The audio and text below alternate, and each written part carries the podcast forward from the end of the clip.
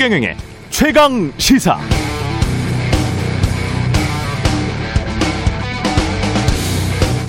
조남욱 전 회장은 알고 지내던 사이로 약 20여 년 전부터 10년 전 사이에 여러 지인들과 함께 통상적인 식사 또는 골프를 한 경우는 몇 차례 있었습니다.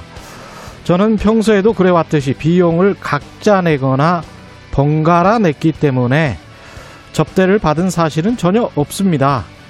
명절 선물은 오래되어 잘 기억하지 못하나 의례적 수준의 농산물 같은 걸 받았을 것이고 값비싼 선물은 받은 적이 없습니다. 저 윤석열은 식사 및 골프 접대를 받은 사실 자체가 없고 어떤 사건에도 관여한 적이 없어 한결의 기사는 악의적 오보입니다. 어제 삼부토건 조남욱 전 회장 비서실에 달력 일정표를 입수해서 그 기록을 바탕으로 윤석열 전 검찰총장이 삼부토건 측으로부터 수차례 골프 접대와 향을 받은 것이 아니냐고 한겨레가 단독 보도했었죠. 앞서 읽어드린 내용은 그 단독 보도에 대한 윤석열 전 총장 측의 입장문 중 핵심 내용입니다. 그러니까 골프를 함께 친 경우는 몇 차례 있으나 해당 일자는 아니다. 비용은 각자 내거나 번갈아 내왔다. 명절 선물은 잘 기억하지 못하나 의례적 수준의 농산물 같은 걸 받았을 것이고 값비싼 선물은 받은 적이 없다는 게 윤 전 총장의 반박입니다. 결국 검사 시절 건설회사 사장 등과 골프를 함께 쳤다는 사실, 선물을 받았다는 사실을 부정하지는 않았습니다. 언론에 의해 드러난 최소한의 팩트, 기록, 사실을 부정하지는 못하고 그러나 법적으로 문제가 될 만한 정황, 그러나 증거가 남았을 리 만무한 의혹에 대해서는 강하게 반복, 반박하면서 해당 언론사가 악의적 보도를 하고 있다고 역공하는 전술이죠. 진실은 아직 모르겠습니다. 그러나 이런 공방 끝에 대통령 후보들의 진실, 실체는 조금씩 드러나게 될 겁니다. 그게 좋은 것이든 나쁜 것이든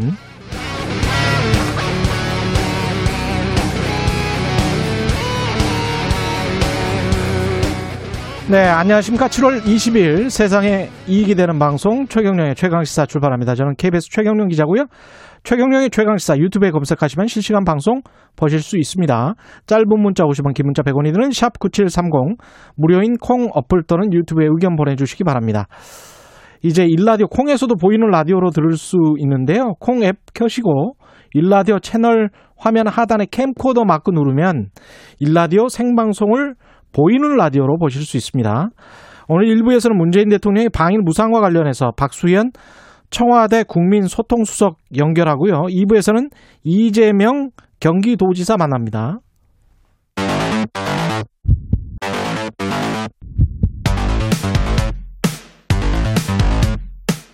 오늘 아침 가장 뜨거운 뉴스 뉴스 언박싱 네, 뉴스 언박싱 시작합니다. 민동기 기자, 김민아 시사평론가 나와 있습니다. 안녕하십니까? 안녕하세요. 청해 부대의 승조원이 82% 감염입니까? 네, 예, 감염이 코로나19? 된 것으로 확인이 됐고요. 예. 탑승한 장병 301명 가운데 247명이 코로나 확진 판정을 받았습니다. 장교 33명 가운데 함장과 부함장 포함해서 19명이 감염이 됐고요. 어, 지휘 기능이라든가 작전 임무가 사실상 불가 상태인 것으로 보입니다. 그리고 나머지 인원 가운데 50명은 음성, 4명은 판정 불가로 통보를 받았는데 음. 아무래도 함정의 특성상 좀 밀적, 밀집, 밀폐 환경이지 예, 않습니까? 3밀. 예. 그래서 음성이라든가 판정 불가 인원 중에서도 추가 확진자가 나올 가능성이 있는 그런 상황이고요. 입원 환자는 모두 16명인데 중증 환자는 없지만 상대적으로 증상이 심한 한 명이 집중 관리를 받고 있습니다. 아, 청해부대 이 장병들은 오늘 오후에 성남시 서울공항에 도착을 할 예정입니다. 예.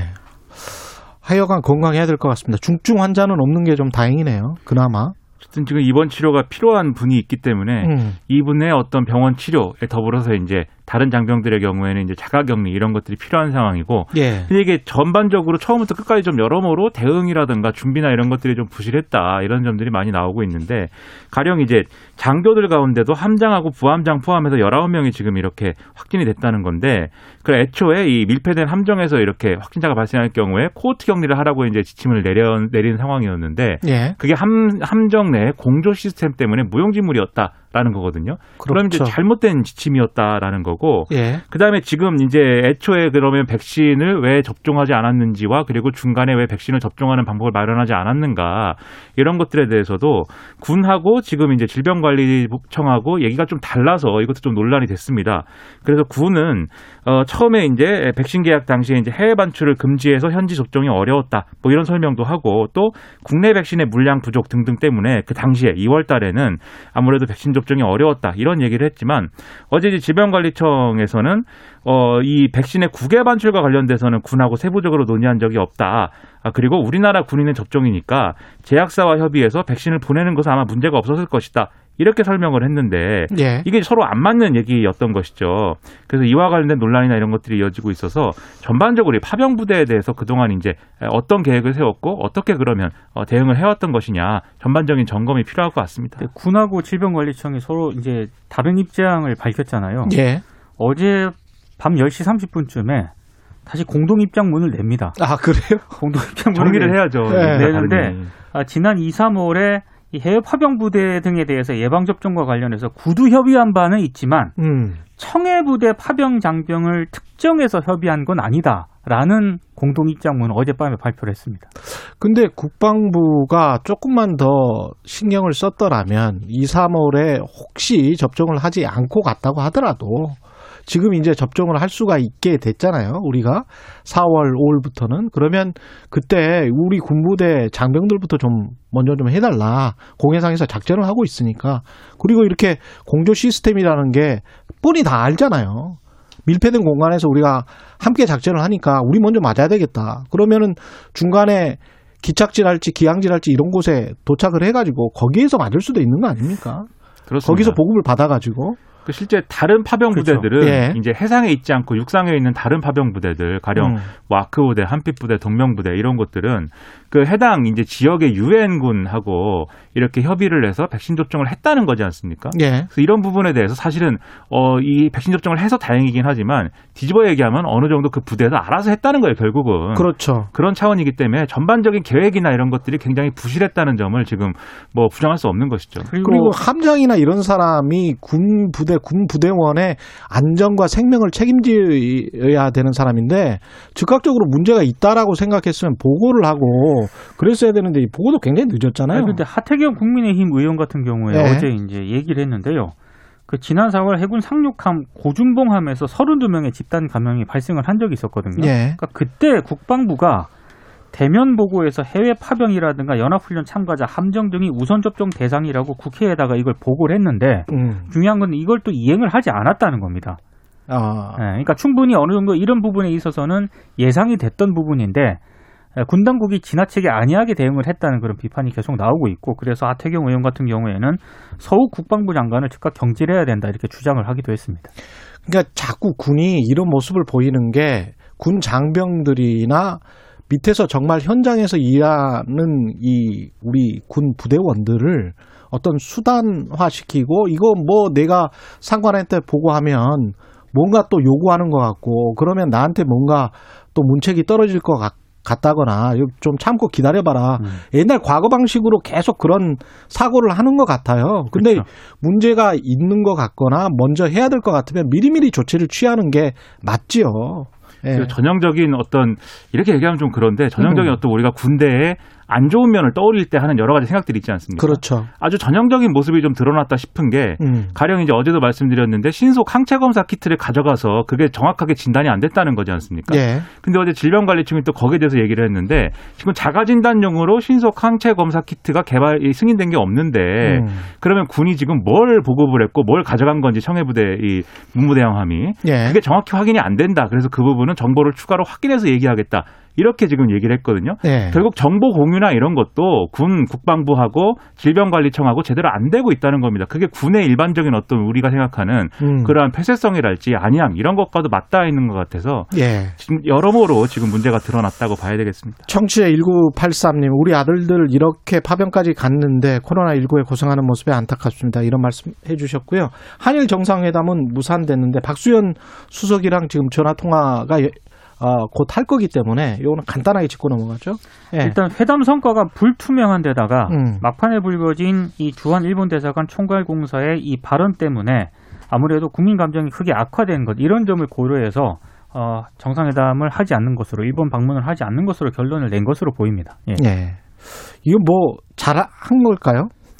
근데 아무래도 우리 입장에서는 예. 정상회담 하는 게 우리는 상당히 필요했는데 여러모로 음. 미국하고 관계도 그렇고 임기 내에 어쨌든 문재인 대통령 임기 내에 일본 문제를 어쨌든 풀고 가는 게 좋다 여러 판단이 있었지만 일본이 명분을 단 하나도 제공하지 않은, 않은 것이고 음. 그리고 이 망언을 한 소마 히로이사 공사를 그나마 어떤 제대로 된 어떤 조치를 취해가지고 인사 조치를 해버렸으면 그게 또 전화위복이 됐을 텐데 음. 전혀 이 부분에 있어서도 의지를 보여주지 않았기 때문에 우리는 하고 싶어도 정상회담 할 수 있는 방법이 없게 된 게 아닌가 이렇게 해석이 됩니다. 이게 그 도쿄올림픽이 얼마나 자국 내에서도 지금 인기가 없는지 단적으로 드러낼 수 있는 상황이 오늘 소식이 나왔는데요. 외신입니다. 네, 또 외신 봐야죠 도요- 우리가. 네. 도요타가 도요타 하면 뭐 일본의 삼성전자 같은 기업이죠. 거의 유일하게 남아 있는 글로벌 대기업인데 일본 입장에서 봤을 때는 근데 도요타 같은 경우에 그 올림픽의 최대 스폰서 중에 한 기업이고요. 관련된 올림픽 광고를 국내에서 일본 국내에서는 내지 않기로 했어요. 보통 스폰서 광고 협찬 기업이면 대대적으로 TV 광고가 나가지 않습니까? 우리가 네. 아시다시피 내지 않기로 했다. 왜냐? 이유가 객관적으로 분석을 해보니 이 올림픽과 관련해서 오히려 안 좋은 이미지, 안 좋은 평판을 기업이 떠안을 수 있다. 그렇기 그렇죠. 때문에 내지 말자. 그러니까 실제로요 아사히 신문 여론 조사를 보면은 예. 올림픽 개최 반대가 지금 시점에서도 55%로 나오고 그러니까. 있습니다. 그리고 스가요 시대 총리의 지지율도 사실 20% 선까지 떨어졌다 이런 여론조사 결과가 나오고 있는데 예. 이렇게 되면 사실 스가요 시대 총리 입장에서도 뭔가 한일 정상회담을 해가지고 우리한테 한국한테 양보하는 듯한 모습 그런 것들을 보이기가 상당히 어려운 구조 속에 또 놓여 있었던 거예요. 그러니까 네. 사실 또 정상회담 관련해서 양보를 안 한 건데 전반적으로 이 도쿄올림픽에서 스가요시대 그래도 내가 기대하는 것은 도쿄올림픽에서 일본 대표팀이 성적을 내면 음. 그래도 좀 지지율 반등이 있지 않겠는가 이런 기대를 했을 것으로 보이는데 이 여러모로 지금 도쿄올림픽 내에서 지금 벌어지고 있는 사건 사고라든지 뭐모 이제 국가의 선수는 뭐 잠적해 버리고 나는 일본에서 일하고 싶다 이 메시지를 남기고 잠적해 버리고 방역 관리나 이런 것들에 위기가 위기감이 조성되는 것으로 봐서 예. 지지율 반등은 어렵지 않을까라고 생각을 합니다. 민주당은 대선 경선을 연기하기로 결정했고요. 10월 10일 날 그러니까 선출하기로 했습니다. 5주 연기하기로 했고요. 예. 최종 대선 후보는 말씀하신 것처럼 10월 12일 날 이제 선출이 되는데 에, 만약에 과반 투표자가 나오지 않을 경우에는 결선 투표가 10월 14일이나 15일쯤 치러질 것으로 보입니다. 음. 원래 8월 7일부터 지역별 순회 일정이 예정이 돼 있었는데요. 9월 4일 대전 충남부터 시작을 하고요. 쭉 저 지역을 거쳐서 최종 서울에서 10월 10일 마무리가 될 것으로 보입니다. 각 후보들 입장에서는 약간의 유불리를 따질 수도 있을 거는 같습니다. 그러니까 원래 속으로. 그렇죠. 예. 원래 이재명 지사는 그 연기는 좀 어, 어쩔 수 없는데 코로나19 상황 때문에 예. 그런데 국정감사 전에 그래도 좀 후보 선출이 완료됐으면 좋겠다 이런 입장을 얘기를 했는데 음. 지금 이 일정대로면 약간 애매합니다. 어쨌든 여야 원내대표가 일정을 협의해야 되지만 예. 국정감사가 시작이 됐을 가능성이 큰 이제 일정인데 음. 그래서 이재명 지사 입장에서는 조금 이제 아쉬운 부분도 있을 것 같은데 다른 후보들은 또 11월 제 11월에 결론을 내자는 거였거든요. 그러니까 이런 10월보다는 11월에 더 그렇죠. 늦추자. 그렇죠. 그래서 아. 이게 좀 절충된 입장이다라고 봐야 될 것 같고 다만 이런 변동은 좀 있습니다. 이재명 지사하고 이낙연 전 대표가 지금 굉장히 서로 간에 네거티브 공방전이라든지 이런 게 뜨겁잖아요. 그리고 네. 이재명 제세론이라는 것도 당내에서 좀 깨진 게 아니냐 음. 이런 이제 여론조사 결과나 이런 것들이 나오고 있는데 그러면 사실은 두 사람에게는 각자의 입장으로 이재명 지사는 이제 좀어좀 까먹은 것을 좀 이렇게 방어해야 되는 만회해야 되는 이러한 또 시간이 상황이고 필요하군요. 그렇죠. 예. 이낙연 전 대표도 음. 더 공격할 수 있는 기회가 필요하기 때문에 음. 뭐 시간이 더 필요한 상황일 수도 있다. 양쪽 모두에게 네, 예. 그런 생각입니다. 근데 그렇게 전망을 하신 분들도 있습니다. 지금 이낙연 전 대표 같은 경우에는 지지율이 상승 추세인데 음. 이게 지금 경선이 연기가 되면서 예. 이게 어떻게 변수가 작용할지 모르겠다. 음. 그러니까 오히려 경선 연기가 안 됐으면 이 흐- 흐름을 탈 텐데 예. 지금 또 이낙연 전 대표와 관련된 여러 가지 검증 의혹들이 막 제기가 되고 있기 때문에 상당히 좀 변수가 많다 이런 전망을 하기도 합니다. 시간이 한 2분 남았는데요. 윤석열 전 총장 후보의 골프 접대, 골프 접대는 본인은 아니다. 이렇게 지금 이야기를 하고 있는 거고요. 예. 네. 골프는 쳤지만 접대는 아니다. 그리고 그 일정표가 예. 출처 불명이다. 출처 분명은 아니죠. 이거 이거는 비서실 일정표 달력이기 때문에 그거는 출처 분명이라는 그 단어는 이른바 이제 물타기인 거고 출처 분명은 아닌 거는 확실하죠. 제가 봤을 때 한겨레가 보- 첫 어제 첫 보도를 할 때요. 음. 관련 내용 해명을 듣기 위해서 쭉 윤 전 총장 측에 근거 등을 이게 보냈거든요. 거의 일주일 전에 보냈어요. 네, 근데 거기에 대해서 알아 나중에 답변을 주겠다라고 얘기를 했다가 이게 나중에 보도가 답변을 안 주고 보도가 된 뒤에 악의적 보도라고 얘기를 하는 거 이런 대응 방식에는 조금 문제가 있는 것 같아요. 그래서 오늘 한겨레도 썼습니다. 이 일정표대로 실제로 다른 일정은 다 진행됐다. 음. 예. 이 당시 조남 회장에 음. 대해서 왜 윤석열 전 총장 골프만 그렇지 않았다고 하는 것이냐. 그리고 음. 왜 그걸 답을 하랬더니 취재 응하지도 않고 왜 이렇게 해명하는 것이냐. 좀 문제제기성 보도를 또 하고 아니 있습니다. 그러니까 그날은 안 쳤을 수 있어요. 우리 모르지. 그날은 안 쳤을 수 있지. 근데 본인의 입장문대로 다른 날은 수차례 쳤다는 거 아니에요. 근데 그랬을 때 번갈아 냈거나 정말 각자 비용을 계산했다. 이거에 관해서는 해명을 좀 더 구체적으로 해야 될것 근데 같아요. 저는 개인적으로 궁금한 게요. 예. 이게 특수부 검사는 주로 대기업 비리 같은 것도 많이 수사를 하잖아요. 건설회사 사장하고 왜 칩니까? 왜? 이렇게 건설회사 회장들하고 이렇게 친하게 지내는지 잘 이해를 못 하겠습니다. 아마 골프 전문가들인가 봅니다. 건설회사 사장님들이. 아, 건설회사 사장님들이. 골프 선수급 인- 인물들이어서 그런지. 네. 예. 저는 골프를 안 치니까 모르죠. 저는 골프의 잘. 강국 대한민국입니다. 알겠습니다. 뉴스 언박싱 민동기 기자 김민아 평론가였습니다. KBS 1라디오 최경영의 최강시사 듣고 계신 지금 시각 7시 37분입니다. 오늘 하루 이슈의 중심. 당신의 아침을 책임지는 직격 인터뷰. 여러분은 지금 KBS 1라디오 최경영의 최강 시사와 함께하고 계십니다. 네, 도쿄 올림픽을 계기로 문재인 계기로 문재인 대통령 일본 방문하기로 했었던 그리고 한일 정상회담 추진하기로 했었던 것이 결국은 무산됐죠. 박수현 청와대 국민소통 수석 연결돼 이- 있습니다. 안녕하세요. 네, 안녕하세요. 박수현입니다. 예. 결국은 일본에 안 가기로, 예, 이번 올림픽 계기로는 안 가기로 한 건데, 최종 이렇게 결정하게 된 배경은 뭘까요?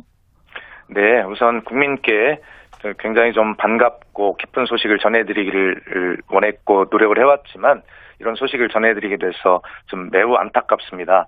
두 가지 이유입니다. 하나는 우리 대통령께서 늘 말씀하셨던 그 성과라는 부분이 있지 않습니까? 정상회담을 한다면 양국 국민들에게 희망을 드릴 수 있는 실질적인 성과가 있어야 된다라고 하는 것이었는데 그 성과가 좀 미흡했다는 것이 첫 번째 이유입니다. 예. 그러나 그 어떤 성과가 전혀 없었다 이렇게 해서 한일 관계가 완전히 뭐 끝장났다 이런 식은 아니고요. 예. 상당한 성과가 있었습니다. 에, 저희가 국민께 설명을 드릴 수 있는 그런 수준에 약간 못 미치는 그런 수준이었는데요. 음. 그래서 이런 쌓인 성과들을 바탕으로 저희는 다시 해나가야 되겠다 이런 생각도 가지고 있고 예. 그다음에 두 번째는 오늘 국민이 다 아시겠습니다만 이 협상의 마지막 부분에 불거졌던 불미스러운 일, 뭐 예. 소마공사의 발언 망언과 관련된 이런 상황들, 뭐 이런 것들이 어쨌든 우리 국민의 정서에 미치는 영향 이런 것들을 또 고려하지 않을 수도 없었습니다. 예. 에, 그러나 분명한 것은 양국 간에 굉장히 우호적인 분위기에서 한일 현안을 해결하기 위한 협상을 진행해 왔고 상당 부분 성과가 쌓여 있다. 에, 그래서 우리 신뢰를 가지고 다시 또 논의해 나가면 좋은 결과에 이를 수 있겠다라고 하는 그것도 또 성과입니다. 소마공사의 망언이 요인이 된 거는 이 맞는 것 같은데 실질적인 성과가 좀 진척되고 있었던 게 어떤 것들이 이- 있었나요? 그렇다면 예, 양국 간의 외교적으로 협상한 내용을 밝히는 것은 예. 뭐 예의가 아니기 때문에 말씀드릴 수 없습니다만 예. 그러나 누구나 예측할 수 있는 한일 간 현안이라고 하는 것은 뭐 과거사 문제가 있을 수 있고요. 이 예. 과거사에는 위안부 문제, 징용 어, 우리 문제 이런 문제가 있지 않습니까? 예.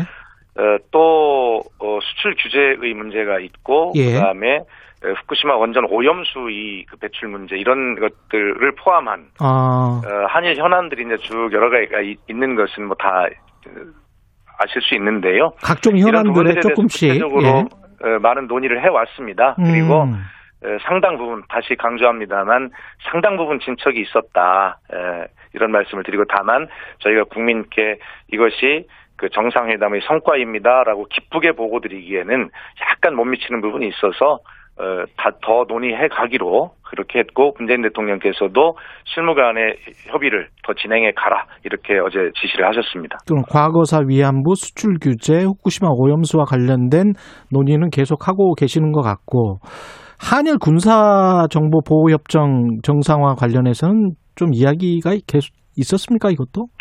예, 한일 간 현안에 많은 부분들이 포함되어 있다 이렇게만 말씀드리겠습니다. 아 그렇군요. 예.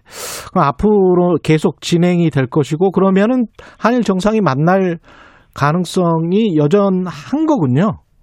어제 그 스가 총리께서도 예. 어, 저희가 방일이 안 되겠다라고 입장을 밝힌 이후에도 예. 어, 아쉬움을 표시하시면서 앞으로 좀 잘 이루어지길 바란다는 또 의지를 표명하셨거든요. 예.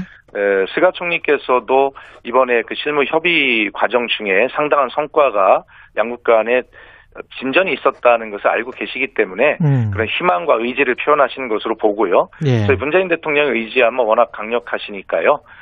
또 문재인 대통령뿐만이 아니라 대한민국의 어떤 대통령도 그리고 대한민국 국민은 그런 보편 타당한 세계 평화를 위한 노력을 해온 우리 국민이기 때문에 예. 뭐 그렇게 하겠습니다만 일본도 의지가 강하고 우리는 기본적으로 의지가 이제 강한 것이기 때문에 예. 뭐 계기만 뭐 잘 마련이 되면 뭐 문재인 대통령의 임기 안에 어떤 또 양국 정상이 회담을 할 수 있는 계기가 만들어지기를 저희는 소망하고 있습니다.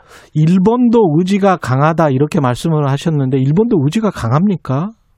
예, 어제 스가 총리의 말씀을 보면 그렇게 판단하고 있고 예. 또 저희가 실무 협의를 하는 과정 중에서 상당한 진척이 있었다라고 제가 계속 강조하고 있습니다만 그렇군요. 그런 것을 보면 일본도 의지가 있는 것이고 예. 일본과 우리는 가까운 이웃 아니겠습니까? 그렇죠. 그렇게 관계 회복이나 미래지향적 어떤 발전 관계를 갖지 않고는 살수 음. 없는 그런 이웃 국가라고 하는 것은 다 알고 있는 것이기 때문에 굳이 강조를 하지 않아도 그런 네. 방향으로 갈 것이다 그렇게 생각합니다. 우리는 아까 말씀하시는 그런 현안들도 있고 일본 입장에서는 어떤 뭐랄까요 필요성이 있을까요?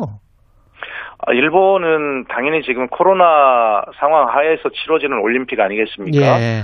일본을 생각하면 역지사지를 해보면 예. 정말 그 올림픽이 안전하고 성공적으로 잘 치러지기를 바라는 그런 마음을 어, 정말 저희는 여러 차례 표명을 했습니다. 예. 입장을 바꿔놓고 생각해도 저희가 그 입장이라면 그렇지 않겠습니까? 그렇겠네요. 예. 네, 그래서 그 일본의 그 올림픽 어제 대통령께서도 어, 방일은 하지 못하지만 음. 일본의 올림픽이 예, 세계인의 평화 축제인 만큼 안전하고 성공적으로 치러지기를 바란다라고 하는 말씀을 다시 한번 어, 그렇게 강조하셨거든요. 그래서 예. 일본은 뭐 그런 상황 속에서 여러 가지를 또 해결해야 되는 문제가 있을 것이고요. 예. 하여튼 일본의 입장을 충분하게 이해하고 있고 이번 실무 협의 과정에서 서로 조금씩 진척을 이루어서 상당한 그 양국 간의 어, 어떤 합의 직전까지 이른 상황에 대해서 일본의 의지를 높이 평가합니다. 예, 알겠습니다.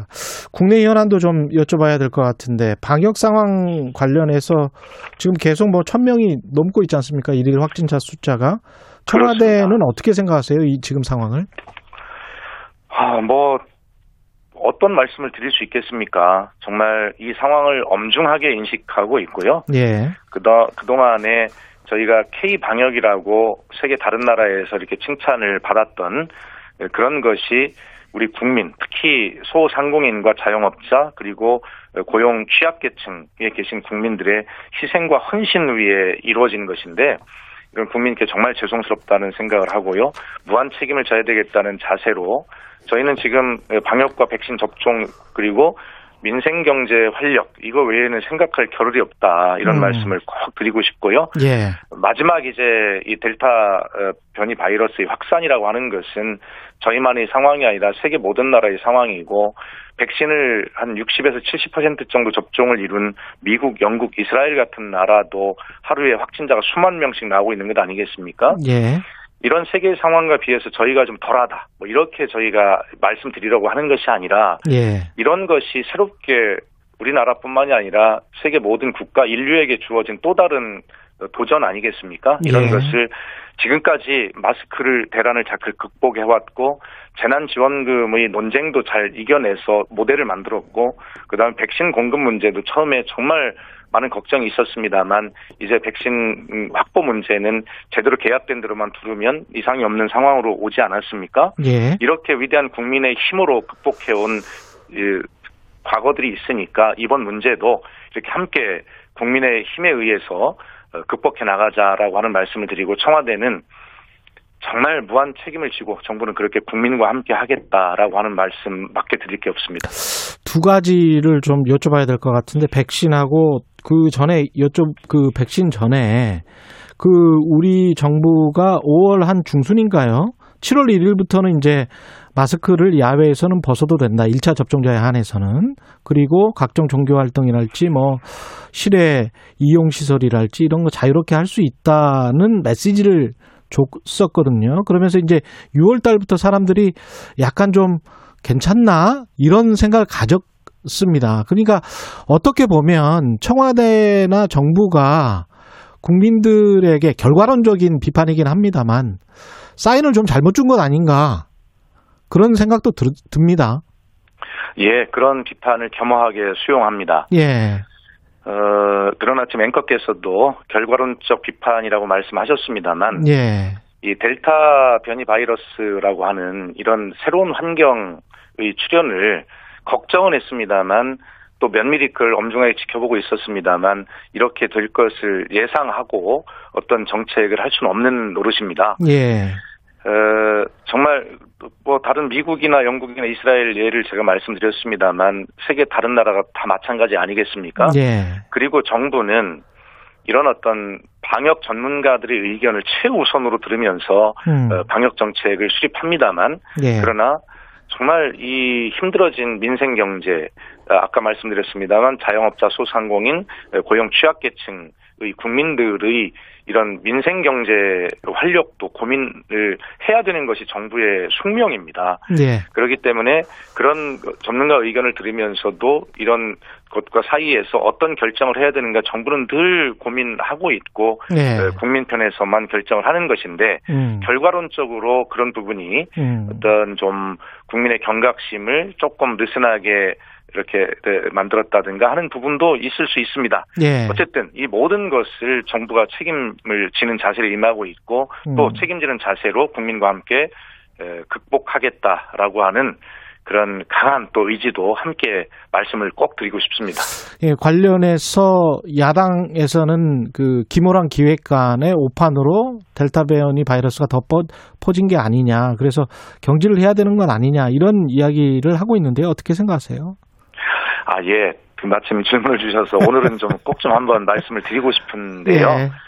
그 우리 국민의힘 김기현 원내 대표님께서 예. 주셨던 말씀을 어, 깊이 새기고 잘 들었습니다. 예. 예, 그리고 그 말씀을 정중하게 저희가 들었기 때문에 예, 그 말씀에 대해서 지난 한 10여 일간 한 말씀도 드리지 않고 있었거든요. 음. 예, 그런데 이 말씀은 꼭 드리고 싶어요. 예. 뭐 저희가 틀리다 맞다 이런 것이 아니라 이 코로나 어, 재해에 대해서는 그 어떤 그 컨트롤 타워가 중층적인 구조를 가지고 있습니다. 그 뭘- 무슨 말씀이냐면 방역 현장에서의 컨트롤 타워는 질병청이 지는 것입니다. 예. 최고 사령관이죠. 예. 당연하지 않습니까? 전문가 집단이 방역을 책임지고 하는 것이고요. 예. 그 다음에 그 질병청의 그런 업무, 어, 전문가들의 업무를 도와주는 행정적으로 범정부적으로 지원하는 그런 컨트롤 타워는 중대본입니다. 음. 그리고 이 모든 것을 다 포함하고 어, 외교 안보의 영역까지 고려하면서 최종적인 책임을 지는 최후의 컨트롤 타워는 청와대가 맞습니다. 예. 그러나 그 기모란 방역기획관이 컨트롤 타워냐라는 그런 질문에 대해서 어 그렇지 않다라고 말씀을 드렸는데 음. 청와대가 최종적인 청와대 시스템이 책, 그 컨트롤 타워지 한 개인이 책임일 수는 없거든요. 그래서 저희는 정말 그 야당과 언론의 그 말씀을 엄중하게 듣고 있기 때문에 한 번도 이런 말씀을 드리지 않았지만 오늘은 한번 설명을 드리는 이유는 그런 말씀을 잘 들으면서 더욱 엄중하게 저희 책임감을 가지고 임하고 있다라는 예. 말씀을 꼭 좀 한번 드리고 싶고요. 예. 그 야당과 일부 언론의 말씀을 정말 잘 듣고 있다 이렇게 꼭 말씀을 드리고 싶습니다. 백신과 관련해서는 여전히 좀 우려가 많은데요. 이게 지금 언제 도입이 되는 건지에 관해서 뭐 정부는 계속 이야기를 하고 있습니다만은 순차적으로 다 도입이 되고 있다라고. 근데 이제 계속 늦춰졌던 일종의 휴지기도 있었고 앞, 앞으로 어떻게 되는 겁니까 백신은?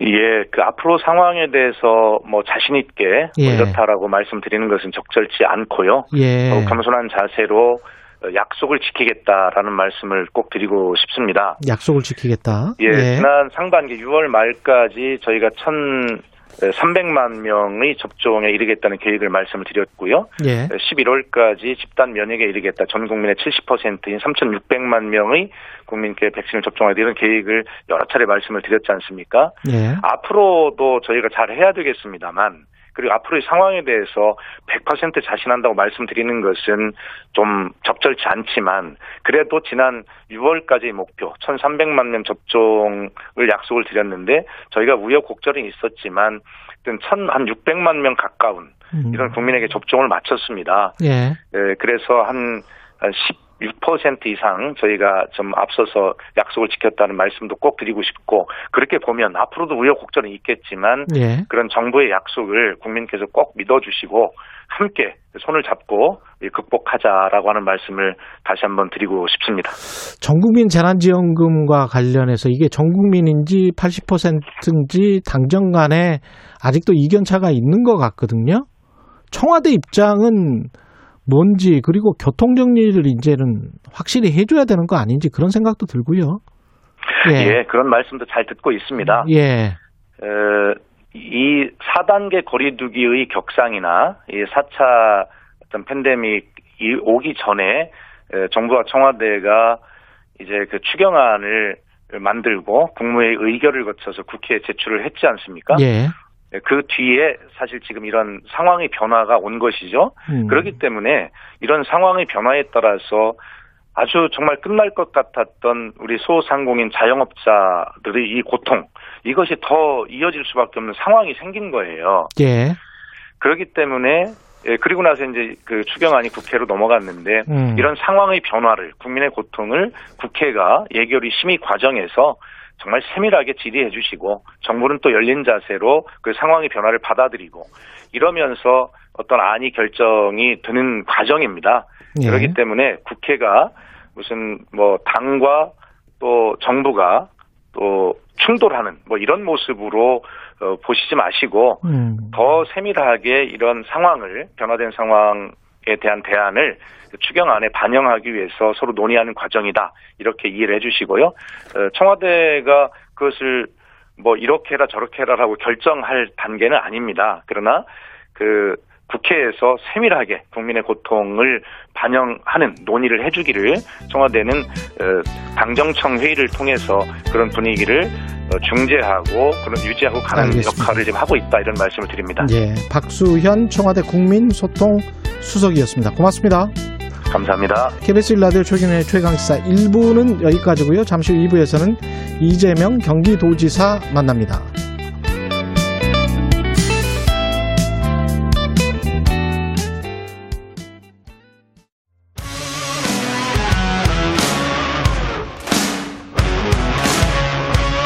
오늘 하루 이슈의 중심 최경영의 최강 시사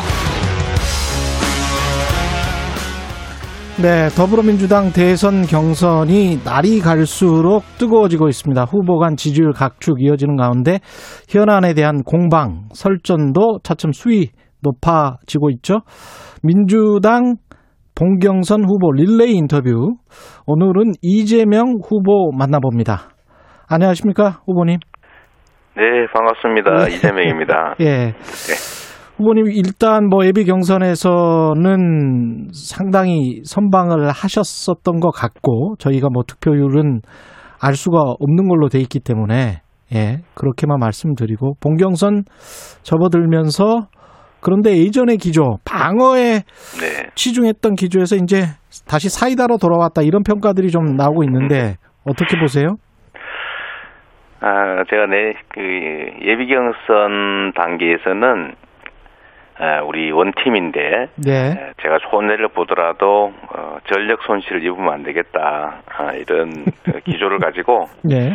예, 그야말로 이제 방어에 치중하고, 또 심하게는 네거티브, 뭐, 이런 반칙, 이런 것도 제가 다 인내하자 이렇게 했는데, 지나고 나니까, 그 반칙 때문에 제가 꽤그 부상을 입어버린 것 같습니다. 예.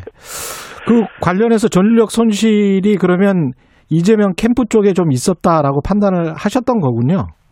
네, 아무래도 뭐 대표적인 게 지금 제가 안동에 가서 한 얘기 중에 에, 대구 경북은 보수 정권을 다 그렇게 집중적으로 어, 그, 뭐 밀어줬지만 보수 음. 정권이 대구 경북 어떻게 만들었냐 지금 엉망 아니냐 경제 예. 에, 이런 차별을 당했다고 역차별 당했다 이렇게 말씀드렸는데 예. 이거를 민주 정권이 호남 말그 호남만 하느라고 여기 영남은 역차별했다 이런 식으로 말을 비꼬아서 저를 음. 공격했죠. 예. 예, 예를 들면 이제 이런 것들도 아, 뭐 우리 편이 하는 얘기니까 아, 이렇게 넘어갔더니 이게 의외로 사실처럼 돼버려서 아, 뭐 그런 타격들이 꽤 있었습니다. 왜곡이 있었고 그것 때문에 지지율에 영향이 있었다 이런 말씀이신 것 같은데 지금 현재 이낙연 후보가 통미까지 추격해오고 있다 이런 분석들이 나오고 있는데 이거는 네. 어떻게 받아들이세요? 어, 그게 이제 뭐 면접 조사는 여전히 뭐 큰 격차를 벌이고 있고 큰 변화가 없고 예. ARS 조사에서 좀 이렇게 격차가 좁아지고 있는 건 사실인데요. 예.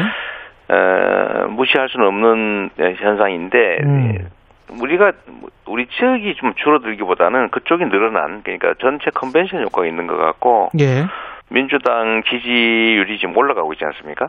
음, 예. 그쪽은 뭐 매우 바람직한 거죠. 컨벤션 효과라고 할 수 있을 텐데요. 음. 어, 두 번째로는 음, 이게 이제 우리 지지자들에 대한 또 우리 운동원들에 대한 경각심을 제고하는 효과가 있는 것 같습니다. 예. 어, 지금까지는 뭐 아유 뭐 결론이 났는데 이렇게 생각하고 있다가 음. 아, 지금 좀 음, 어, 경계심이 좀 커지는 상황 같고 예. 전체적으로는 우리 민주당 민주진영의 그 승리 가능성이 높아지니까 바람직한 일이죠. 바람직한 일이다. 총합은 네, 네. 파이는 커졌다. 뭐 이렇게 네, 평가를 네, 하시는군요. 커지고 있습니다. 예. 네, 네.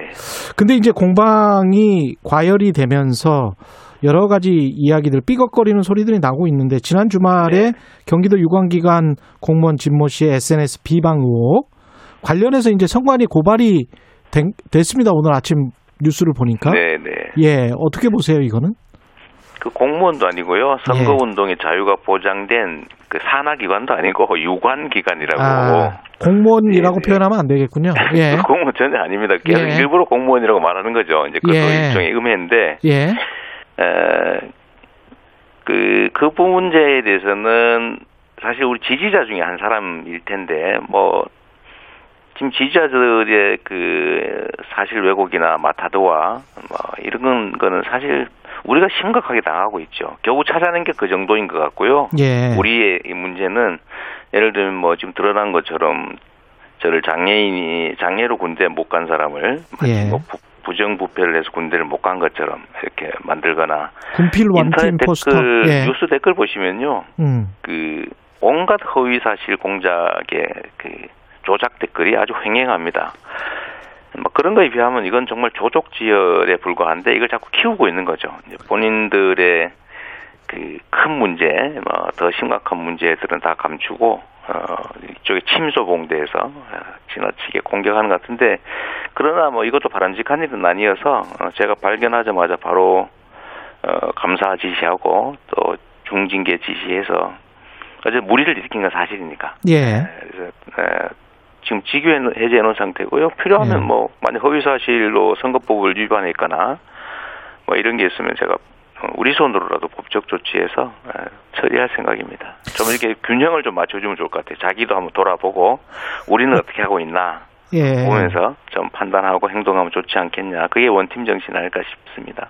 조작 댓글이 상대방 후보도 심각하다 이런 말씀을 하셨는데 좀 예를 들어 주실 수 있을까요? 제가 잘 감이 안 와서. 예.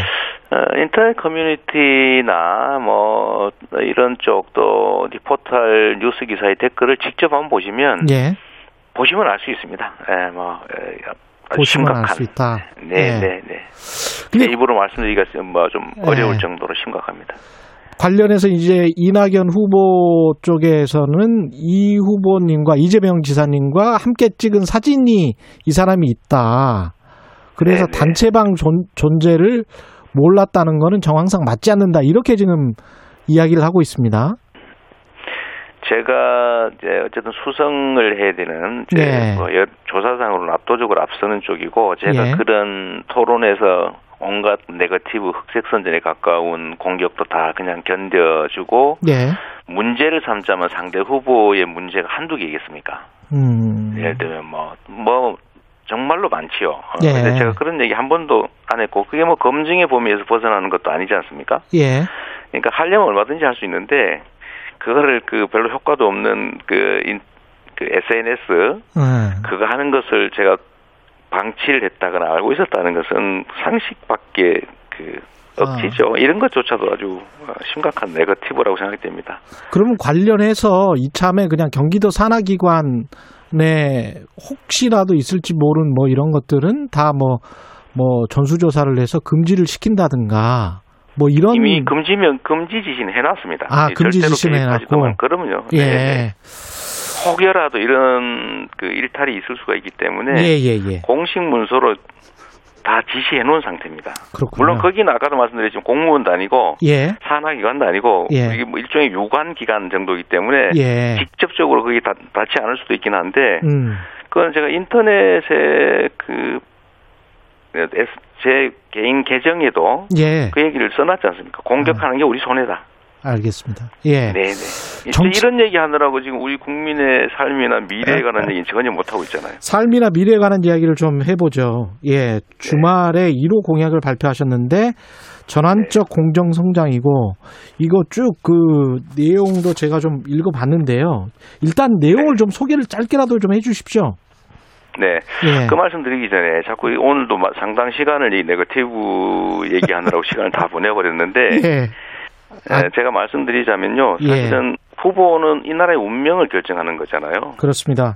국민의 삶을 통째로 책임지는 사람인데 음, 모두가 약속하지 않습니까? 그 미래에 대한 구상이 적절한지를 판단하는 게 1번일 거고 예, 두 번째는 이 미래 구상을 실행할지 안 할지는 과거를 봐야 알 수 있지 않습니까? 예, 이때까지 약속하고 하나도 안 지킨 후보, 뭐 그런 후보가 있다면 음, 그 후보의 약속을 지켰는지 왜 못 지켰는지를 검증하는 게 1차일 테고 공직 권한을 줬는데 일을 했냐 안 했냐 도대체 음. 무슨 일 했느냐 이런 걸 검증한다는 게 진짜 검증일 거고 예, 세 번째는 어 앞으로 예를 들면 이분이 공직을 할 때 부정부패를 하거나 하면 곤란하지 않습니까? 예, 그것도 예- 예를 들면 주어진 권한을 가지고 주변 친인척이나 아니면 뭐 그 측근들이 그 관계를 이용해서 혜택을 보던 사람이면 앞으로도 그럴 가능성이 많잖아요. 예, 이런 걸 검증하는 게 진짜 검증이지. 예, 저와 관계도 없는 어디서 이 SNS 뭐 댓글을 썼던데 그거 가지고 이렇게 하루 이틀씩이나 싸울 일이냐. 예,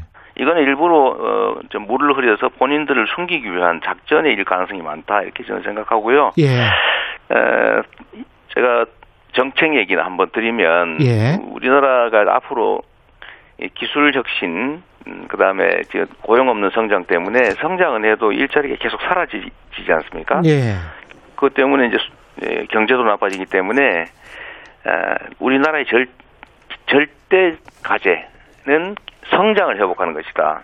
음, 성장을 못하니까 기회가 부족하고 기회가 부족하니까 젊은이들끼리 싸우는 양상까지 벌어지지 않습니까? 예, 그래서 저는 1차 1일 공약 가장 중요한 목표 공약은 지속 성장의 회복이라고 한 것이고요. 예. 두 번째로 그 수단으로 과정으로서 공- 지속 성장을 만들어낼 방법이 여러 가지가 있는데 그 중에 핵심적인 게 기본소득이다. 아, 이렇게 말씀드렸던 겁니다. 예. 아까 근데 제가 질문을 좀 추가 질문을 드려야 되는 게 이분이라고 말씀을 하셨거든요. 그 이분은 한 명입니까? 아니면 여러 명입니까? 그 뭐, 그거는 제가 누구를 특정한 건 아니고요. 예. 그거는 뭐, 뭐 우리 국민들께서도 언론에서 예. 평가하고 판단할 일이라고 생각됩니다. 아, 제가 뭐 언론에서 누구라고 판- 어떻게 말하겠어요. 예, 저도 아. 정확하게 아는 건 아니니까. 아니, 예. 아니, 저도 지금 저 헛갈려가지고, 세, 가, 세 가지 케이스를 말씀을 하시고, 이분이라고 특정을 하셔서, 그 이분이 네. 한 명인지 여러 명인지, 아니, 그뭐 공약 이행률이라든지 예. 아니면 뭐 공직을 많이 그 고위직을 많이 하시기는 다 하신 분들이잖아요. 다 예. 이 후보들이 예. 그 공직을 통해서 무슨 일을 했는지 음, 또 예를 들면 음, 뭐 저는 부정부패 친인척 비리 막으려고 형님하고 싸우다가 결국 뭐 욕한 이상한 사람으로까지 돼버렸는데 예. 어, 주변 친인척이나 측근들 문제는 사실은 언론이나 국민들께서 검증할 필요가 있다 그런 얘기 드린 겁니다. 예. 그 네. 지속 성장 말씀을 하셨고, 부동산은 어떻게 해야 될까요, 정말? 이거. 음, 부동산은 우리 대통령님께서 말씀하신 대로 돈, 예. 부동산으로 돈 벌지 못하게 하면 됩니다. 문제는 네. 아, 관료들이 기획을 해서 집행을 해야 되는데 그 말대로 안 하는 게 지금 문제죠. 예.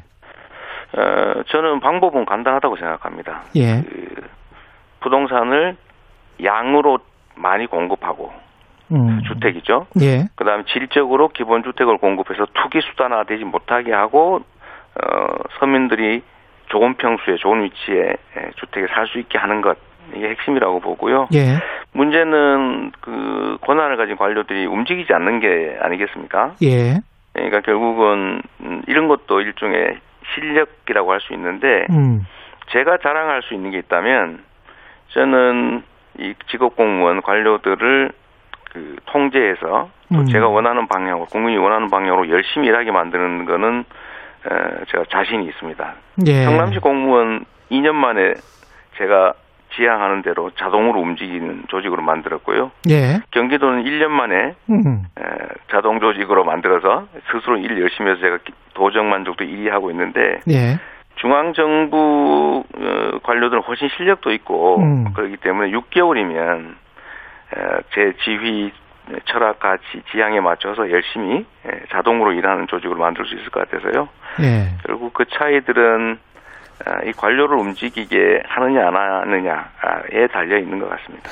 근데 조금 조그만한 그런 시행 규칙들이랄지 뭐 이런 것들을 들어서 뭐 잘 집행을 안 한다 할지 뭐 이런 것들이 있지 않습니까? 사실은 지사 네네. 생활 하셨으니까 잘 아실 네네. 텐데 이런 거를 이제 중앙 정부 만약에 대통령이 되신다면 이게 더 정교한 논리로 고위직 공무원들이 나올 텐데 이거를 어떻게 할 수 있을까요? 그러면서 이제 버틴다면 나 버티면 책임을 물으면 되고요. 예. 그게 인사권 아닙니까? 에, 그 당근과 채찍을 다 가지고 있죠.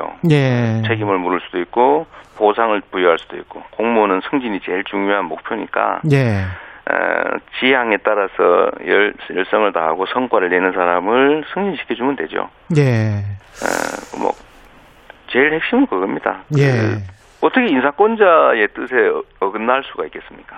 음, 이게 민주당이 적통 논란이 나오고 있는 와중에 또 청출어람하겠다 이런 말씀도 또 하셨습니다. 네. 관련해서 이게 어떤 의미가 있을까요? 음, 뭐 우리 후보들 중에는 저를 차별화하는 후보로 만들고 싶어하는 분도 계시더라고요. 예, 네, 제가 이제 일관되게 말씀드린 거는 다름은 있지만 차별화는 없다. 당연히 더 나아야죠. 예. 더 유능해야죠. 더 큰 정부, 더 훌륭한 정부가 돼야죠. 예, 그런 측면에서는 다를 텐데 예, 일부러 차별화할 필요는 없다. 모두가 민주당 정부고 새로 만들 이재명 정부도 민주당 정부기 때문에 당연히 본질은 같고 자산과 부채는 승계를 해야 되겠죠. 음, 에, 부족한 거는 채우고 잘못된 거는 고치고 새로운 건 더하되 그 토대 위에서 더 나은 정부 더 유능한 정부를 만들어야 된다라고 말씀드리고요. 예. 그 점 때문에 우리 국민들께서 저에 대해서 기대하는 거라고 생각합니다. 음. 에, 제가 말씀을 꼭 드리고 싶은 거는 예. 이재명이 도대체 왜 에, 국민들의 기대를 갖느냐? 제가 적통은 아니죠. 뭐 적자 못 되죠. 어, 저는 그냥 민주당의 당원의 한 사람인데 예. 우리 민주당 내에서 이게 왕조 시대도 아닌데 적자 서자 따지는 거 우습고요. 예. 지금 민주정부 또 민주정당이기 때문에 당원은 모두 다 평등하다. 음. 다만 정통성이라는 측면에서는 이재명이 훨씬 더 민주당의 정당 정책이나 역사에 더 부합한다는 말씀드릴 수 있겠는데요. 예. 그런 것보다는 사실 이 국민들로부터 위임받은 권한으로 더 나은 세상, 에, 더 기회가 많은 세상 이런 거 음. 만들기엔 누가 유능하냐? 제가 실력으로 검증됐다고 생각하고요. 네. 제가 청렴하려고 정말로 노력했고 청렴하고 정말 먼지를 털듯이 털어도 없지 않습니까? 겨우 뭐 욕한 거 이런 거나 그것도 큰 잘못이긴 하지만 네, 그런 신상에 관한 거 외에 공무에 관한 문제는 없고 예. 약속 철저하게 지켰고요. 그리고 더 중요한 거는 제가 확장력, 본선 경쟁력이 가장 큰 후보다. 민주당을 위해서 이길 수 있는 후보다. 음. 이 말씀을 꼭 강조해서 드리고 싶습니다. 아까 그 관료들의 저항을 내가 그 실력으로 일 잘하는 걸로 극복할 수 있다 이렇게 말씀을 하셨는데 예를 들어서 네. 지금 저 네. 전국민 재난지원금 관련해서 당정청이 삐걱거리고 있지 않습니까? 계속 삐걱거렸어요 네, 몇 네. 개월 동안. 네. 이런 거 같은 경우는 만약에 대통령이었다면 대통령이 된다면 어떻게 풀 것 같습니까? 음, 저는 그게 어, 정부 어느 단위의 의사인지를 저는 제가 알지를 못하기 때문에 예. 에, 섣부르게 말씀드리기가 좀 어렵죠. 아 만약에 아니 근데 홍당기 부총리 같은 경우는 계속 직접적으로 반대 의사를 표명했잖아요. 부총리가. 네, 네. 예. 그런 상황에서는 어떻게 해야 될까요? 홍남기 총리 본인 혼자 생각인지는 알 수가 없는 거죠. 그러니까 그 점에 대해서 음. 제가 평가하기가 좀 어렵습니다. 알겠습니다. 가정적으로 말할 수밖에 없는데 예. 가정적으로 말하는 것은 새로운 분란을 일으키겠죠. 알겠습니다. 예. 네, 네. 한두 가지 정도 야권에 관련해서 좀 질문을 드려야 될 것 같은데요. 네, 네. 윤석열 전 총장 같은 경우는 어떻게 보세요? 왜 국민의힘에 입당을 안 하고 그- 지금 지지율이 약간 좀 답보 상태에서 정체를 하고 있는데 어떻게 보십니까? 경쟁력을? 음, 이분이 세금을 걷어서 지- 어, 국민들을 지원할 거라면 안 걷는 게 좋다 이런 생각 말씀하시던데 예. 이게 우리 고등학교 교과서에 나오는 야경 국가 아닙니까? 음. 예. 국가가 아무런 책임도 지지 않고 예. 치안만 하고 있는 예. 국방 치안만 하는 그런 생각을 하시는 게 놀라웠었고요. 음. 또 색깔론 이런 거 어, 구태 정치를 뭐 하시는 걸 보고 예. 어, 공부를 공부하는 시간에 혹시 무협지 보셨나 이런 생각이 좀 들었습니다. 무협 무협지에 색깔론이 나오지는 않은, 않는데요.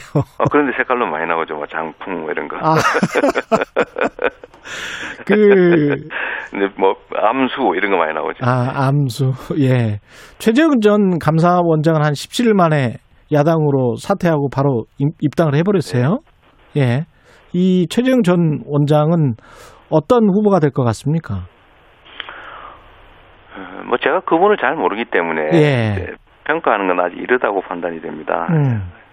다만 가장 중립적이어야 될 국가 사정기관 책임자가 에, 그 재임 기간 중에 정치적 발언을 하거나 정치적 예. 의혹을 드러내거나 이런 것들은 그 위헌적 행동이 아니었을까 예. 정말 아쉽다 이렇게 생각합니다. 예. 관련해서 이제 윤석열 후보 여러 가지 이야기가 나오고 있는데 검증은 어떻게 생각을 하세요? 그러니까 아내에 관한 검증, 그다음에 네, 네. 장모님 뭐 재판 뭐 여러 가지가 있습니다. 네. 예. 이것도 사실 우리 그 상대 후보들께서 예. 저를 공격하면서 부인 저의 가족의 검증을 피하기 위해서 음. 그 부인 검증은 하지 말자 그런 거 아니냐 이런 음. 식의 공격을 또 이것도 아주 심한 네거티브에 속하는데 이런 걸 했지 않습니까? 예. 그러다 보니 국민들이 진짜 제가 그렇게 말했나 이렇게 생각하고 있는데요. 예. 저는 원칙 입장은 명확합니다.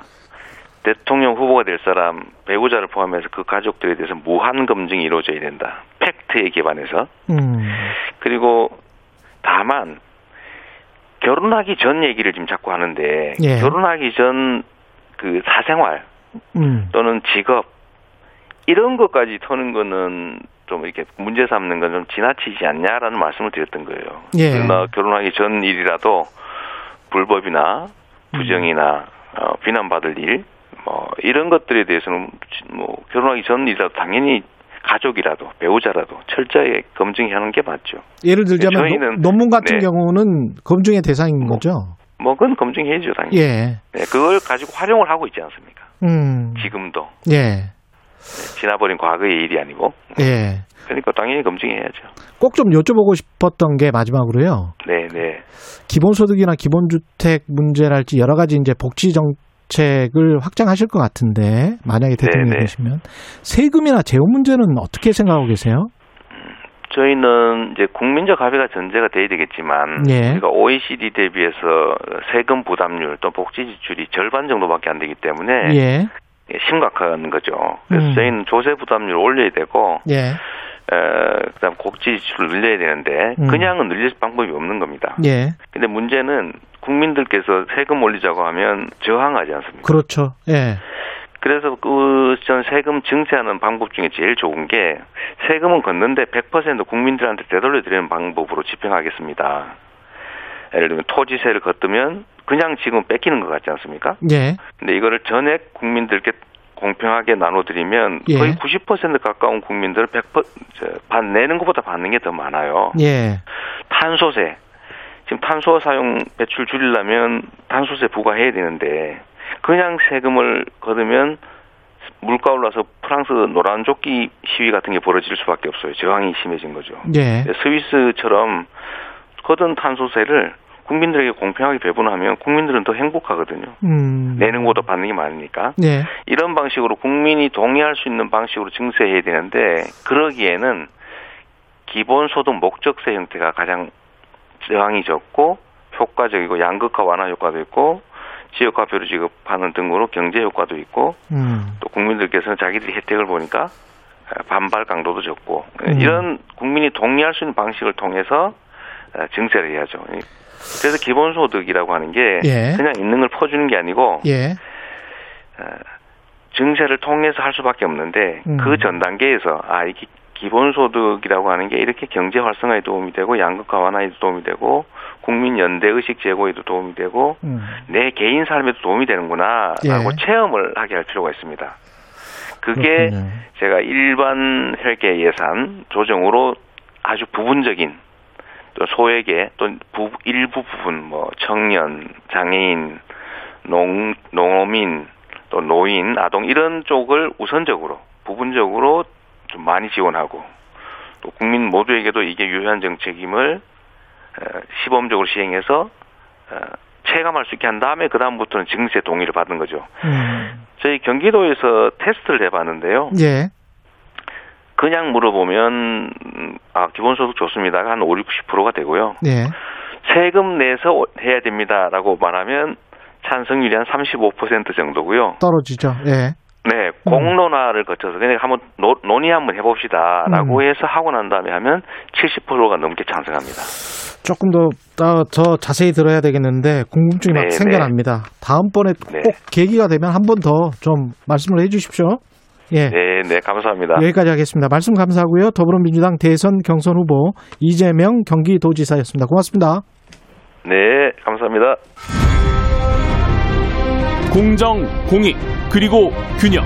한 발짝 더 들어간다. 세상에 이익이 되는 방송. 최경영의 최강 시사.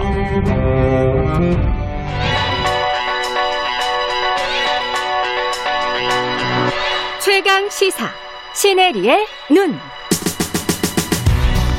네, 시네리의 눈 뉴스포터 시네리 에디터 나와 계십니다. 안녕하십니까? 네, 안녕하세요. 오늘은 백악관과 페이스북의 설전이네요. 네, 네. 가짜 뉴스가 정말 난립니다. 음. 네, 바이든 대통령이 페이스북을 아예 저격을 했습니다. 당신들이 예. 사람을 죽이고 있다 이렇게 얘기했는데요. 또- 페이스북이 사람을 네. 죽이고 있다. 네, 근데 오늘 오전에 또 다시 인터뷰한 거 보니까 음. 사실 그건 내 사적인 얘기고 아. 그렇게 얘기인 거 아니다라고 약간 물러섰는데요. 한발 물러섰네요. 네, 이유가 네. 뭐냐면 지금 미국의 백신 접종률 을 목표했던 게 70%였습니다. 지금 갑자기 정도면. 확 떨어지고 있잖아요. 네, 근데 어떤 시점이 되니까. 55% 정도로. 그렇죠. 예. 이유는 텍사스 그 공화당 밭에서 지금 가짜 뉴스가 너무 많이 퍼지고 있어요. 음. 예. 그러니까 이런 거예요. 뭐 백신 맞으면 불임이다. 불임이 된다. 백신이 5G로 통화 5G로 전파되고 있다. 이런 가짜 뉴스가 엄청 5G로 백신이 바이러스가 전파되고 아, 네, 있다. 백- 네, 바이러스가 그렇죠, 전파되고 그렇죠. 있다. 맞아요. 그런 루머 있었어요. 네, 예, 그런 예. 루머들을 그런 쪽에서는 공화당 쪽에서 그걸 받아들이면서 예. 확산을 하고 있다는 건데요. 근데 그게 SNS로 퍼진다. 페북 같은 걸로 퍼진다. 네, 그래서 실제로 그 비영리 단체가 조사를 했는데 예. 이런 허위 정보의 73%가 12명의 인플루언서부터 나옵니다. 12명의 인플루언서로. 네, 근데. 그게요 무려 예. 6천만 명한테 퍼져요. 미국에서만요? 네. 와. 그러니까 이 페이스북의 영향력은 절대적이라고 볼수 있고요. 예. 백악관이 이런 거를 다 인지를 하고 좀 예. 정보를 내놔라고 했더니 음. 페이스북이 개인 정보 때문에 다 줄 수 없다라고 하니까 지금 음. 갈등의 골이 깊어지고 있는 거거든요. 그냥 나쁜 뉴스, 가짜 정보가 훨씬 더 진짜 뉴스나 좋은 정보보다 훨씬 더 빨리 퍼지고 광범위하게 퍼진다. 이거는 연구 결과 나왔 던 것들이 굉장히 좀 많죠. 사실은. 맞습니다. 예. 네, 근데 우리나라 같은 경우는 포털에서 이런 뉴스를 소비하지 않습니까? 음. 그렇죠. 근데 이제 미국 같은 경우는 페이스북으로 거의 뉴스를 소비를 합니다. 예. 그 안에서도 가짜 뉴스가 계속 퍼지고요. 음. 사실상 지금 바이든이 얘기하는 거는 미국에 니네 돈 좀 더 써서 음. 이런 가짜 뉴스를 좀 더 필터링을 해라. 민간한 기업으로서 그 정도 할 수 있지 않냐라는 거예요. 구글에도 사실은 유튜브에도 요구했던 게 이런 것들이었지 않습니까? 각국 정부가. 네, 예. 맞습니다. 지금 음. 사실 바이든 정부가 굉장히 세게 이 음. 규제를 그 IT 공룡들한테 하고 있어요. 예. 반독점뿐만 아니라 뭐 개인정보 보호 이런 것들을 하고 있는데요. 음. 사실 페이스북은 2018년도에 3천억을 투자했습니다. 가짜 뉴스를 그 필터링 하려고요. 예. 그래서 지금 어떤 식으로 얘네들이 하고 있냐면 뭐 AP통신이나 언론사랑 같이 협업을 맺고 음. 이 가짜 뉴스를 대응하고 있고요. 예. 실제로 가짜 뉴스에 이렇게 플래그가 붙어요. 경고 사인이. 음. 근데 이제 이, 이것도 충분하지 않다는 게 이제 바이든 입장이고 음. 페이스북은 니네들이 도달하지 못한 접종률을 왜 우리한테 화살을 돌리냐. 그렇죠. 예, 어. 뻔뻔한 변명이다. 이제 이렇게 맞대응을 했습니다. 페이스북도요. 참 이게 미디어가 주는 이 확산 그 인간의 심리와 인지 효과에 관한 여러 가지 논문들이 나오고 있는데 네. 이게 누구의 잘못으로 딱 꼬집기는 좀 쉽지는 않고 네. 그게 쉽지 않기 때문에 조처도 쉽지가 않아요 이게 지금 네, 맞습니다. 어떻게 하려고 하는 겁니까? 하루에 뭐 수억 포스팅을 다 볼 수는 없다라는 거고요. 예. 본인들도 가짜 뉴스에 충분히 지금 투자를 하고 있기 때문에 음. 우리가 할 수 있는 건 다 한다는 거고요. 예. 저는 이걸 볼 때 이제 우리나라 포털 뉴스도 예. 사실은 그 안에도 가짜 뉴스가 아이러니하게 언론사들을 통해서 또 그렇죠. 나오는 경우가 있지 않습니까? 예. 저는 우리나라도 그런 가짜 뉴스에 대한 에, 딱지 예. 그런 것들을 좀 경고 사인을 붙여주면 좋겠습니다.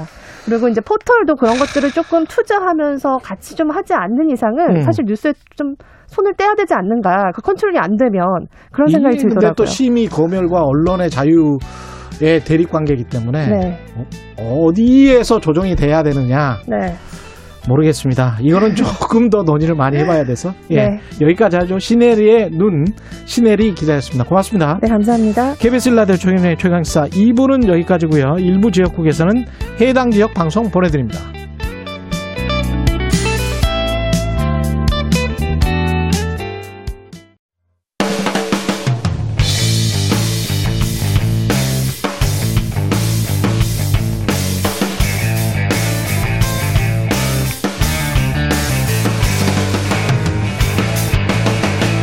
최경영의 최강 시사.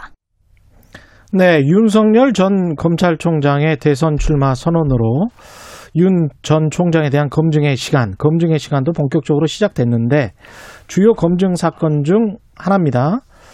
윤우진 전 용산세무서장 뇌물 의혹 사건.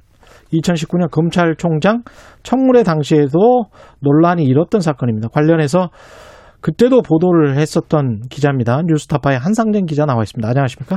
네, 안녕하세요.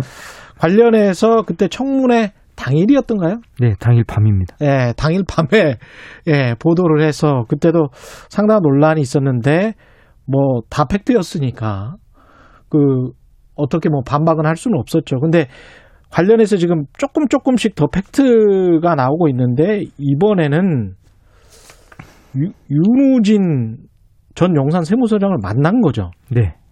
그렇습니다. 예. 저도 영상을 좀 봤는데, 어, 사실상 뭐, 여러 가지 이야기를 많이 하셨더라고요. 그, 궁금한 뒷이야기는 좀 들어보, 나중에 들어보고요. 관련해서 이 지금 계속 취재를 해- 해온 거네요. 그러니까 한 2년 넘게 취재를 해온 거네요. 이 사건 시작된 게 2012년이니까요. 2012년이니까. 그때 취재를 뭐 나름 열심히 했고 2012년에 윤석열 당시 검사, 예, 부장 검사. 부장 검사의 녹취도 있었잖아요. 그렇죠. 그 그렇죠? 당시에 예. 예. 그래서 그때까지 올라가는 거지 네, 않습니까? 맞습니다. 예. 근데 2012년에는 이, 이, 이 사건에 관해서 뭐라고 했었습니까? 윤석열. 그러니까 제가 검사가? 2019년 윤석열 씨 인사청문회 때 공개했던 음성 파일이 예. 2012년 12월 달에 제가 윤석열 씨하고 통화했던 파일인데요. 그랬었어요. 예. 예. 그 통화한 파일을 제가 보도를 했었어요. 근데 이제 그때는 윤석열 씨가 뭐 부장검사 정도밖에 안 되니까 예. 뭐 제가 뭐 실명을 공개해드릴 뭐 하는 게 이유가 없어서 예. 그냥 L 검사, 음. L 부장 검사는 이렇게 말했다. 음. 변호사 소개 의혹에 대해서 이렇게 해명했다. 이, 이 정도로 기사를 쓰고 이제 말았고. 그때는 프린트 매체에 있었으니까 네, L 그렇죠. 검사 예, 이렇게 예, 이야기를 검사. 했죠. 예, 예, 예. 예. 근데 이제 그 당시에 본인이 했었던 말과 네. 2019년 7월 8일 날 인사청문회에서 했었던 말이 이제 완전히 달라져서 제가 이제 보도를 안 할 수가 없었고. 그 녹음 파일이 있었기 때문에. 네, 녹음 또. 파일은 제가 계속 갖고 있었으니까요. 예. 그래서 그 음성을 그대로 내보낸 네, 거죠. 그냥 그대로 그냥 내보내 드린 겁니다. 이게 2012년에는 뭐라고 했던 거죠, 그때? 그러니까 본인이 변호사 소개했다고요. 변호사 소개했다. 네네, 윤우진 전 용산 그 당시 당시 용산 세무서장에게 예. 경찰 수사를 받고 있는 사람에게 음. 자기가 변호사를 소개해줬다. 음. 자기한테 와서 이제 사건을 설명을 하고 예. 도와달라는 취지로 얘기를 해서 예. 일단 급한 마음에 예. 변호사가 필요하겠다 생각이 들어서 예. 자기하고 가까운 이남석 변호사를 대검 중수부 출신인데요. 예. 이남석 변호사를 임시로 보냈다. 음. 예. 그게 자기 얘기였습니다. 2012년에. 왜 보낸 거예요? 그러니까 윤우진의 동생인 윤대진 검사장이랑 친했기 때문에? 어, 일단은 뭐 자기의 자기한테는 친동생이나 다름없는 윤대진 검사 예. 검사의 친형이어서 예. 자기도 평소에 우진이 형, 우진이 형 음. 하는 사이고 예. 굉장히 가까운 사이인데 그리고 심지어는 이 윤우진 씨가 자기 친동생인 윤대진 씨보다 음. 무슨 문제가 있거나 사건에 대해서 부탁할 게 있으면 윤대진 씨를 찾아가지 않고 자기를 찾아온다. 뭐 이런 말 아. 이런 말도 했고 자기랑 더 가깝다라는 취지로요. 예. 그러면서 자기를 찾아와서 안 그래도 이제 자기가 이러이러한 사건에 지금 연루가 돼 있다는 얘기를 듣고 예. 자기가 일단 임시로 음. 빨리 어쨌든 이 문제를 좀 그 도와줘야 될 사람이 필요하겠다 싶어서 이남석이를 임시로 보냈다. 이게 말했죠. 2012년에 2012년에 본인이 다 인정한. 윤석열 부장검사의 네, 발언이었습니다. 그렇죠. 예. 근데 이제 2019년 청문회 예. 검찰총장이 되려고 하는 그 청문회 당시에는 네. 이 모든 사실을 예, 부인을 한 부인하죠. 거죠. 예, 예. 뭐라고 했죠 청문회 때? 그러니까 그 당시에 의원들이 다 똑같은 질문했어요. 예. 2012년 용산 세무서장 뇌물수 사건 당시에 음. 윤우진 씨에게 변호사를 소개한 사실이 있냐? 예. 그러니까 그런 사실 없다. 예. 이 변호사를 소개하는 과정에서 이남석 변호사한테 네가 윤우진 씨에게 문자 메시지를 보내서 음. 뭐 윤석열 선배가 소개한 누굽니다. 음. 뭐 도와드리려고 연락드렸습니다라고 문자를 보내면 너한테 전화가 올 거다. 예. 이렇게 문자를 보내라까지 아주 구체적으로 얘기했다라고 저한테 이제 2012년에 얘기했었는데 그랬었죠. 그래서 이제 의원들이 물어 물어봤죠. 이남석에게 이런 문자를 보내게 한 적이 있냐 그랬더니 예. 그런 사실 없다. 심지어는 이제 좀 더 나아가서 자기는 그 사건에 대해서 어떤 식으로든 관여한 바가 없다. 이제 이게 윤석열 씨의 인사청문회 당시 워딩이었어요. 근데 그렇게 주장할 수 있었던 근거는 또 뭐 있었습니까? 그건 자기 마음에 있는 거니까 그건 제가 뭐 얘기할 문제는 아니고 본인의 마음이니까. 그래서 이제- 2019년에는 네. 전면 부정했다. 그래서 이제 예. 그 전면 부정하니까 예. 근데 본인이 다 시- 이제 시인을 한 음성 파일을 저는 갖고 있으니까요. 예. 왜 7년 전에 발언과 예. 7년 후에 인사청문회, 인사청문회가 뭐 그냥 뭐 동네 전방 앞에서 사람들하고 얘기하는 자리가 아니잖아요. 예. 국민들한테 국민들 앞에서 고위 공직자가 고위 공직자로서의 역할을 수행할 수 있는지를 검증받는 자리인데 이- 저런 공적인 자리에서 7년 전과 다른 발언을 했으면 예. 다른 발언을 한 이유를 얘기해야 될 거 아닙니까? 그렇죠. 예. 그래서 제가 이제 그 공개한 겁니다. 예. 예. 그 위증이 될 수도 있는 것이기 그렇죠. 때문에. 이게 국회. 거짓말이고 예. 뭐 법적으로는 변호사법 위반입니다. 그분 법 좋아하니까. 변호사 소개를 한게 네. 지금 저 청취자 여러분들이 이게 무슨 죄가 되지 이렇게 생각할 수도 있을 이게 것 사실은 같아요. 굉장히 심각한 죄입니다. 이제 예. 뭐 대한민국 사람들 대부분이 예. 자기 일가 친척 중에 판사, 변호사, 뭐 검사 한 명도 없는 사람들이 대부분이잖아요. 음. 이런 사람들이 법정에서 혹은 수사를 받는 과정에서 불이익을 받지 않도록 하기 위해서 만든 법이고요. 예. 변호사법 36조 37조에 뭐라고 되어 있냐면 음. 수사기관 종사자는 본인이 근무하는 곳에서 하는 일과 관련돼서 변호사를 소개하거나 알선해서는 안 된다 이렇게 돼 있어요. 그렇죠. 그러니까 선임해서 네. 선임 선임하게 해줘서는 안 된다 이게 아니고요. 예. 그냥 단순하게 소개해도 알선해도 안 된다 이렇게 돼 있어요. 이게 우리가 상식적으로 생각해도 네. 바로 이해상충이 될 수가 있잖아요. 그럼요. 본인들이 기소하고 그럼요. 수사권과 기소권을 네. 정권을 가지고 있는데 그럼요. 변호사를 선임해 줘 버리면 그 변호사와 자연스럽게 유착이 돼 버리는 그런 상황이기 때문에 그러니까 이건 뭐 법적으로 따질 것도 없이 그냥 상식적으로 말이 안 되는 얘기잖아요. 그렇죠. 네. 예. 그래서 현직 검사가 변호사를 소개를 알선을 해줬다. 만약에 그랬다면 네. 이거는 굉장히 큰 문제다. 네. 이 말씀을 드리는 것이고요. 근데 이번에 이 취재는 윤우진 전 서장을 드디어 만났어요. 네. 언제 만났습니까? 작년 12월 31일 날 처음 만났고요. 예. 지난주에도 만났고요. 음, 여러 번 만났습니다. 여러 번 만났군요. 그래서 윤우진 전 서장은 뭐라고 한 겁니까?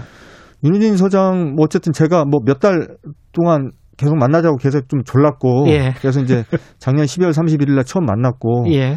아주 자연스럽게 대화를 나누는 과정에서 제가 당연히 물어봤겠죠. 예. 저한테는 제 굉장히 궁금한 관심사니까 음. 이남석 변호사를 당신에게 소개해준 사람이 누구냐 음. 물어보니까 자연스럽게 윤석열이 소개해줬다. 예. 윤석열 선배가 소개해서 왔습니다라고 이남석이가 나한테 연락을 해왔다. 담당 변호사였던 이남석 변호사가 네네. 그러니까, 그러니까 이남석 변호사를 전혀 몰랐고 그 전에는 예. 이남석 변호사가 윤석열 선배한테 소개받고 연락드렸습니다라고 하면서 자기가 연락- 연락 을 해서 그래서 만났고 음. 도움을 받았다라고 했고요. 실제로 윤성 저 이남석 변호사는 윤우진 씨 사건 당시에 음. 2012년 여름쯤에 딱 요맘때입니다. 아주 더울 때 음. 실제로 이남석 저 윤우진 씨의 변호인으로 활동을 했고요. 예. 예. 뭐 그렇습니다. 음. 그래서 이제 저는 그 얘기를 그 이후에 이제 윤우진 씨를 여러 번 만나는 과정에서 계속 물어봤어요. 예. 다- 계속 같은 답을 했고요. 계속 같은 답이라는 것은 네. 이남석 변호사는 윤, 윤석열 씨한테 소개받았다고. 아. 네. 근데 영상에는 두 가지의 다른 버전으로 이야기를 했다. 이렇게 예- 그게 이제 좀? 설명을 해야 되는데요. 예. 이것도 사실은 12월 31일 날 저하고 이제 막걸리 마시면서 하는 얘기라서 저도 당시에는 이게 두 가지 버전- 버전이라는 생각을 잘 못했고 예. 나중에 이제 제가 녹음한 걸 들어보면서 보니까 아 이게 그렇죠. 버전이 두 가지다라는 거 제가 나중에 알았는데요. 예. 하나는 본인이 직접 겪은 거. 음. 그러니까 어느, 어느 날 갑자기 이남석이가 자, 기한테 연락을 해와서 음. 윤석열 선배가 소개해서 연락드린 이남석 변호사입니다. 전화를 라고, 직접 예, 해와서 전화를 예. 해서 그래서 만났다. 이거 음. 자기 직접 겪은 거잖아요. 예, 이- 이, 그렇죠. 버전이 하나가 있고요. 예. 두 번째는 나중에 윤석열 씨와 자기 친동생인 윤대진 검사 두 사람한테 자기가 들은 얘기를 이제 저한테 전해주는데 음. 이남석 씨가 2012년 2월 달인가 1월 달인가 막 검사직을 그만뒀을 거예요. 음. 그리고 나서 이제 소개 이제 속 이제 저기 인사를 하러 갔대요. 예. 변호사로 이제 오, 이제 변호사 개업을 했다 인사를 하러 갔더니 그 자리에서 윤석열 씨하고 윤대진 씨가 같이 있다가 음. 인사를 받는 자리에서 야 안 그래도 우리 형이 이러이런 일을 좀 당했다. 그러니까 좀 아. 변호사가 필요한데 네가 가서 좀 도와줘라. 어. 윤석열 씨와 윤대진 씨가 둘이 앉아 있으면서 그런 얘기를 했고 그 말을 듣고 나서 윤석열 씨가 야 지금 대진이는 바쁘니까 음. 야 내가 보냈다고 해. 그리고 이제 나랑 얘기해. 라는 취지로 얘기를 하면서 이남석이한테 얘기했고 이남석 변호사가 그 말을 듣고 알겠습니다. 제가 두 분 형님하고 이런 관계인 분의 얘기 이제 사건이니까 내가 맡아드리겠습니다. 하고서 이제 연락을 했다라는 거죠. 그러니까 버전이 두 개라고. 설명을 했지만 음. 하나는 자기가 직접 겪은 거, 하나는 자기가 들은 거니까 뭐 음. 빡킹이 된다고 볼 수는 없고요. 예. 둘다 그냥 저는 진실이다 이렇게 믿어주고 싶습니다. 빡- 빡킹이라고 하면 좀 그렇고 예, 부딪힌다. 예, 부딪힌다. 부딪힌다. 예. 그 지금 말한 그러니까 윤우진 전 세무서장의 이야기는 2012년에 윤석열 당시 부장검사가 한 이야기와 일치하는군요. 그렇죠. 저하고 예. 2012년에 윤석열 씨가 전화 통화에서 했었던 얘기 예. 하고 이번에 윤우진 씨를 만나서 들은 얘기가 정확하게 일치합니다. 음. 오로지 다른 거는 인사청문회 때 윤석열 씨가 했었던 얘기만 다른 얘기예요. 그러니까 2019년에 인사청문회 때 검찰총장 인사청문회 때는 부정했지만 네. 2012년 부장검사 때는 똑같은 이야기를 했고 네네. 그리고 혐의 당사자인 네. 그리고 수사를 받는 피 피고인이죠 당시에 네, 네. 피고인이었던 윤우진 전 용산 세무서장도 똑같은 이야기를 지금 한 겁니다. 네, 그렇습니다. 수차례 걸쳐서 네, 수차례 걸쳐서. 지난주에도 저한테 같은 얘기를 했어요. 아, 이 관련해서 변호사법 위반은 공소시효가 얼마나 남아 있습니까? 공소시효는 7년인가 그런데요. 그래서 예. 공소시효는 지났는데 음, 지금 뭐 대선 주자로 나선 분에 대해서 예. 공소시효 따위를 언급하는 거는 뭐 음. 그렇게 저는 적절한 것 같지 않고 음. 국민의 상식에 더 국민적인 상식이 상식과 더 우선하지 윤리, 않겠나 이렇게 봅니다. 위증, 거짓말 이런 그럼요. 것까지 다 음. 포함될 수 있으니까요. 그 저는 가장 큰 문제가 예. 이 국회에서 다른 자리도 아니고 인사청문회라는 그 공적인 자리에서 거짓말했다는 논란 이거는 어떤 식으로든 전 해명이 돼야 된다고 생각을 하고요. 한 가지 더 덧붙이면 예. 어저께 저희가 보도가 보도를 낸 다음에 윤석열 캠프에서 이제 입장이 나왔어요. 그렇잖아요. 나왔는데 예. 아 저는 그 입장을 보면서 또 답답했습니다. 이거 예. 이유가 뭐냐면 답답한 게 아니고 화가 난 것 같은데. 아니, 그러니까 저희 뉴스타파가 여러 번 예. 이미 보도했고 제가 여러 번 얘기했는데 예. 지금도 말귀를 잘 못 알아듣시는 것 같은데 예. 뭐라고 얘기를 하셨냐면 이남석 변호사는 윤우진 씨의 형사사건 변호인이 아니었다 이제 이렇게 해명을 내놨어요. 음. 근데 윤우진 씨는 2014년도에 예. 본인이 그 국세청으로부터 파면, 파면이 된 이후에 예. 행정 소송을 제기합니다. 그러니까 파면을 음. 취소해 달라는 행정 소송을 제기해요. 그러면서 윤우진 씨가 뭐라고 법정에다가 자료를 내냐면 예. 이남석 변호사는 나의 형사사건 변호인이다. 이렇게 돼요. 음. 아니, 그러니까 윤우진 씨는 이남석 변호사가 자신의 형사사건 변호사라고 그렇게 얘기를 하는데 윤석열 씨는 이남석 변호사가 윤우진 씨의 형사사, 형사사건 변호인이 아니라고 주장을 하고 있어요. 예. 그러니까 자기 사건도 아닌 사건에 대해서 음.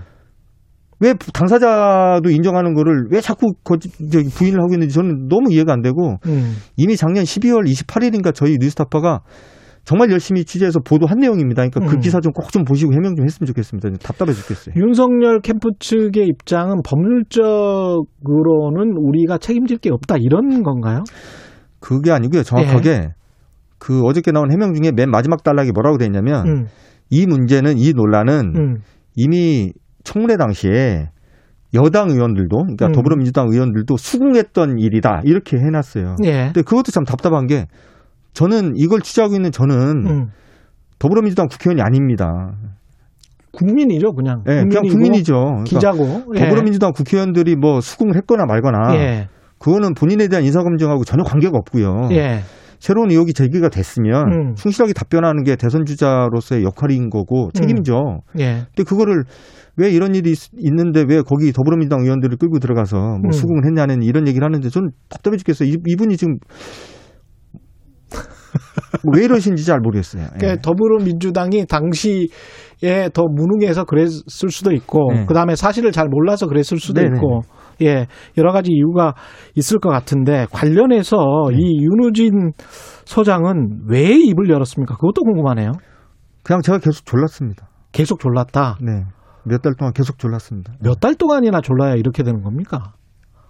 굉장히 기억- 중요한 일을, 네, 예. 기억도 안 납니다. 그냥 뭐 계속 졸랐습니다. 뭐 예. 당사자한테도 조르고 뭐 주변 사람들한테도 조르고 하여튼 계속 졸랐고 게다가 지금 뉴스타파에서 윤우진 임열다 네.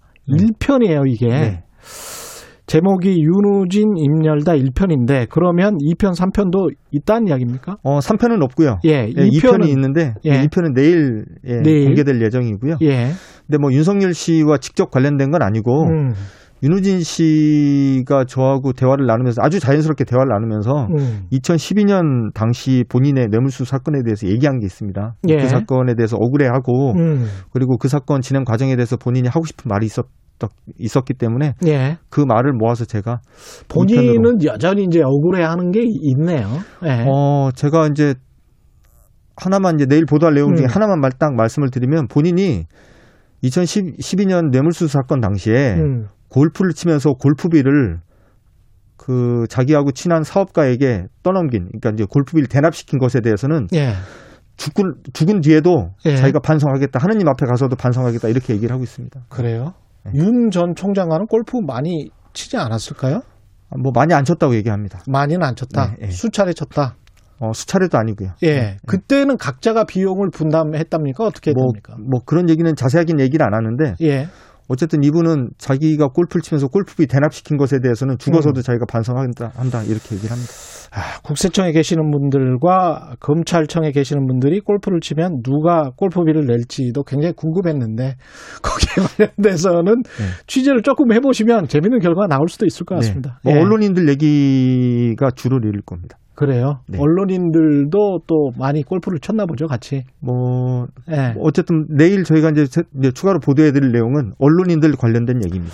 재밌을 것 같습니다. 말씀 감사하고요. 지금까지 뉴스타파 한상진 기자와 함께했습니다. 고맙습니다. 네, 감사합니다. KBS 라디오 최경영의 최강 시사 듣고 계신 지금 시각은 8시 46분입니다. 최경영의 최강 시사는 여러분과 함께합니다. 짧은 문자 50원, 긴 문자 100원이 드는 샵 9730. 어플 콩과 유튜브는 무료로 참여하실 수 있습니다. 네, 아프리카 해역에 파병 중인 청화, 청해부대 승조원 82%가 코로나19에 확진되면서 사상 초유의 군대 최대 규모의 집단 감염이 일어났고 국내에서는 13일째 1000명대 확진 규모 상황이 별로 안 좋습니다. 한림대학교 강남성심병원 감염내과 이재갑 교수님 연결돼 있습니다. 안녕하세요. 네, 안녕하세요. 예, 이거 그 청해부대 문제부터 여쭤볼게요. 이거 상황을 어떻게 보십니까? 피해가 이렇게 커졌는데 가장 큰 원인은 뭐라고 보세요? 어, 일단은 뭐, 첫 번째는 이제 백신 접종을 할 수 없었던 게 가장 좀 안타까운 음. 부분이고요. 예. 두 번째는 초기에 이제 증상 있는 분들이 나왔을 때 초기 대응에 있어서 조금 서툴었던 게 아닌가라는 생각이 사실 좀 들거든요. 예. 초기에 유행 상황만 빨리 좀 확인했었으면 이렇게까지 확산되지는 않았을 것 같은데 좀 그런 음. 부분이 안타깝긴 합니다. 이게 젊은 장병들인데도 불구하고 그, 그 일부는 좀 많이 아프다 뭐 이런 보도가 있더라고요. 예, 일단 괜찮을까요? 그러니까 코로나19가 젊은 층에서 아예 뭐 전혀 무증상 경증으로만 끝나는 게 아니라 일부는 폐렴으로도 진행하고 중증으로 진행하는 환자들도 있거든요. 예. 그래서 일단 여섯 명은 이제 가나에 있는 병원에 입원했다고 이야기, 이야기를 듣고 있는데 일단은 회복 중이라고는 이야기 듣고 있지만 일단은 젊은 층에서도 그렇게 가볍게 다 모두가 가볍게만 지나가는 병은 아니다라는 걸 또 보여주는 사례입니다. 그렇군요. 그 지금 현재 국내 이제 4차 대유행 추이는 천여 명대인데 어떻게 보십니까 이거는? 일단은 이제 방역 강화가 이제 이번 주 초부터 시작이 됐으니까 예. 네, 그러니까, 그러니까 지난주 초부터 예 그래서 일단은 이제 그 효과가 나타났으면 하는 바람이고요. 근데 어떻든 이게 한번 유행이 커지게 되면 바로 이제 꺾여가지고 한 상황이 안정되지는 않았거든요. 그러니까 예. 우리가 3차 유행 때도 뭐 1, 2개월 이상 계속 상황이 안 좋았었잖아요. 예. 그래서 일단은 이번 주 안에 일단 피크라도 꺾이면 다행이다 정도로 생각을 하고 있습니다. 지금 현재 감염 재생산 지수는 어느 정도인가요? 예, 일단 주초에 발표된 거 보면 1.3 정도여서 1.3. 지난주 예 지난주 큰 차이는 없는데 문제는 수도권은 정체되기 시작하는데 비수도권에서의 감염 재생산 지수가 계속 올라가고 있거든요. 예. 그래서 앞으로 1, 2주 동안은 비세, 비수도권에서의 확산이 얼마나 빨리 막아내느냐가 유행이 길고 길어질지 조금 그래도 좀 짧게 끝날지를 결정하는 상황이 될 것 같습니다. 수도권 거리두기가 지금 4단계 시행된 지 일주일이 좀 넘었는데 이게 효과를 보려면 어- 어느 정도가 돼야 될까요? 대부분 저희가 이제 거리두기 단계를 격상했었을 때 충분히 국민들께서 동참을 해주신다는 가정하에는 되게 열흘에서 2주 정도 되면 천천히 이제 피크가 꺾여가지고 안정화를 밟게 되긴 하거든요. 예. 그래서 효과 여부는 이번 주 이제 한 목요일 금요일 주말까지 봐야지 아 이제 조금 안정이 되나 보다 아니면 아직은 좀 멀었구나 이제 그거를 판단할 수 있을 것 같습니다. 그 기준 점 같은 거 확진자 숫자 같은 거는 우리가 뭘로 판단할 수 있겠습니까? 수도권 같은 경우에? 어, 일단은 이제 감염제 생산 지수가 꺾였는지 여부가 이제 예측에는 가장 도움이 되거든요. 예. 그래서 감염제 생산 지수 일단은 이제 정체적으로 꺾여야지 되는 상황이어야 되고, 예. 그다음에 두 번째는 일단 피크가 이제 꺾여서 일단은 환자가 이제 완만하게더라도 감소되는 상황들을 보게 되면 일단은 이제 방역 에 대해서 국민들께서 잘 동참해 주셨구나 하는 음. 부분을 이제 알게 될 수 있을 것 같습니다. 지금 저 수도권 같은 경우는 4단계니까 뭐 최고 수준이고 이걸 지방까지 이렇게 3단계, 4단계를 계속 가져가야 될까요? 어떻게 보십니까? 지금 현 상태에서는? 일단은 지역별로 편차가 사실 크거든요. 예. 특히 근데 이제 수도권의 인접 지역 같은 경우는 이미 수도권과 같은 유행 패턴들 따라가고 있고요. 예. 일단 수도권에 계신 분이 많이 방문한 특히 이제 여름 휴가철이라도 방문하는 뭐 이제 강원도라든지 또한 부산이나 뭐 이런 겨- 여행지 같은 경우에도 거의 수도권과 이제 유행 상황이 일치되고 있거든요. 그래서 음. 일단 우선은 그런 지역 같은 경우에는 방역을 일단 강화시키는 게 맞을 거는 같습니다. 또 나머지 지역들은 일단은 유행 상황에 따라서 이제 지자체 판단에 따라서 올리거나 낮추거나 뭐 이런 식으로 해야 되는데 일단은 이제 모임 숫자 자체를 제한한 부분들은 잘한 거로 보고 있고요. 이제 네. 소상 효과를 좀 막는 효과는 있을 거로 생각이 됩니다. 델타 바이러스를 우리가 얼마나 그 걱정을 해야 되는 건지 전파력이 뭐 강하다고 하는데 중증도나 치명률 같은 경우는 어떤지도 궁금하고요. 일단 이제 지금 예방 접종이 많이 된 상황에서 델타가 유행을 해가지고요. 예. 이게 예방 접종에 의한 효과 때문인 건지 델타가 워낙에 치명률이 낮은 건지 구분은 안 되지만, 근데 음. 일단은 영국에서 지금 확진자 늘면서 입원율 증가되는 걸 봐서는 델타 변이도 일단은 이제 치명률 또는 이제 그런 중증화율은 뭐 비슷하거나 좀 높다. 이제 이 정도로 분석을 하고 있는 상황이어서요. 예. 그다지 이제 뭐 중증도가 별로 높지 않다라고 생각하는 거는 좀 안 맞는 이야기 같습니다. 근데 백신을 많이 맞은 나라들 뭐 한 60% 가까운 이스라엘 같은 경우도 지금 하루 확진자 숫자가 7, 800명이고 영국도 뭐 수만 명, 미국도 마찬가지로 수만 명인데 이- 이스라엘이 7, 800명이면 우리 수준으로는 한 4, 5천 명 정도 되는 거거든요. 인구수로 예, 그렇죠. 따지면. 예, 예. 네. 그러면 이, 런 상황에서 그러면 백신을 맞아도 이게 돌파 감염이 일어난다는 거 아닙니까? 네, 그렇습니다. 이제 뭐 이스라엘에서는 이제 확진자 중에 절반이 뭐 백신 접종자다 이제 이야기가 나오는 거니까 예. 그만큼이나 예방- 예, 방어 효과, 예방 효과에 대한 부분들은 일단 기존 백신이 좀 떨어지는 부분이 보이기는 하는데요. 아. 그다음에 이제 영국이나 이스라엘에서 이제 같이 확인되는 부분들은 입원율이나 사망률과 같은 부분들은 백신 맞은 사람에서 훨씬 낮다라는 거는 밝혀지고 있어서 음. 중증 진행 예방 효과는 남아 있다고 보시면 될 것 같아서 백신이 예. 뭐 무용하다, 백신 맞을 필요 없다 이런 거는 아닌 것 같습니다. 그 러니까 백신을 맞으면 감염돼도 좀 덜 아프다 이렇게 이해하면 되겠습니다. 예, 예, 그렇게 이해하시면 될 것 같습니다. 예. 우리 같은 경우에 이제 치매 그저 확진자 숫자만 계속 이제 언론에서 보도를 해서 네, 치명률이랄지 사망자 비율 이게 특히 이제 백신을 맞고 난 다음에 뭐 한 1,300만 명 맞고 난 다음에 사망자가 어느 정도로 떨어졌는지 이런 것도 되게 궁금하더라고요. 예, 일단 사망률은 전반적으로 감소가 됐습니다. 그래서 예. 지금 백신 접종 어느 정도 마친 6월 이후에 전체 사망률이 한 0.3%까지 떨어졌거든요. 예. 우리나라 이제 1년 6개월 동안 사망률이 1.2% 정도, 특히 지난 겨울까지 1.8% 정도 됐었는데 예. 지금 한 4월, 5월 넘어서 5월에서부터 7월까지 사망자 분율을 보게 되면 0.3%까지 떨어져서 백신의 효과는 확실하게 나타난 것으로 보고 있습니다. 이게 감염이 돼도 경증 같은 경우는 그냥 어딘 생활 치료 시설이나 이런 게 아니고 집에서 그냥 자택에서 그냥 격리하는 거 이거는 어떻게 보십니까? 일단 이제 고려를 해야 되고요. 예. 이제 출구 전략 형태로 적용을 해야 됩니다. 백신 접종을 했기 때문에 경증이나 무증상 환자가 훨씬 더 늘어날 상황이고, 근데 그 부분을 이제 지금까지는 다 이제 시설에 격리해서 우리나라 내에서의 확산을 막는 효과는 분명히 본 건 맞는데요. 예. 일단은 이제 일상적인 그런 바이러스화 되는 게 이제 백신 접종률이 높아지면 가능해질 거기 때문에 이에 그에 대한 준비들은 철저히 이제 이제 시작을 해야 될 것 같거든요. 또 예. 국민적 공감대도 상당히 중요합니다. 그러니까 이제 확진 환자랑 집에서 같이 생활을 해야 되는, 그러니까 이제 방역 수준을 지켜야 되겠지만 그런 부분에 있어서 국민들이 더 준비가 돼야 되기 때문에 음. 그에 대한 준 이제 정부 차원에서의 이제 준비 그리고 그것들을 이제 경, 집에서 치료될 때 중증으로 진행될 만한 환자들을 어떻게 이송하고 또 안전하게 보호할 거냐 이런 부분까지도 준비가 필요하다고 생각이 듭니다. 이게 백신 접종의 추이 그다음에 이것과 그다음에 그 수도권 거리두기 거리두기하고는 반비례 관계일 것 같은데 어떻게 보세요? 한 60% 정도 영국이나 미국처럼 1차 접종을 하고 나면 거리두기 단계를 낮춰도 되는 겁니까? 아니면은 어떻게 해야 되는 거죠?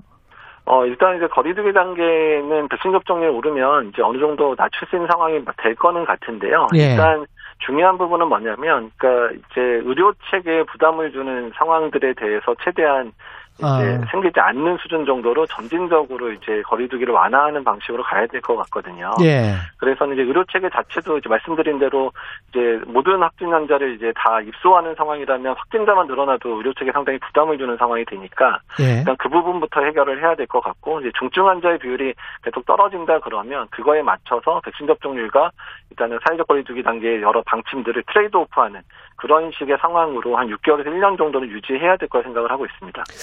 만약에 정부 목표대로 가을쯤에 우리가 백신 접종이 뭐 한 6, 70% 됐다라고 한다면 그때는 다른 나라들처럼 이거를 독감 계속 확진자가 나온다고 하더라도 독감처럼 취급하는 그런 어떤 방역 체계로 전환하는 그런 사고에 관해서는 어떻게 보십니까?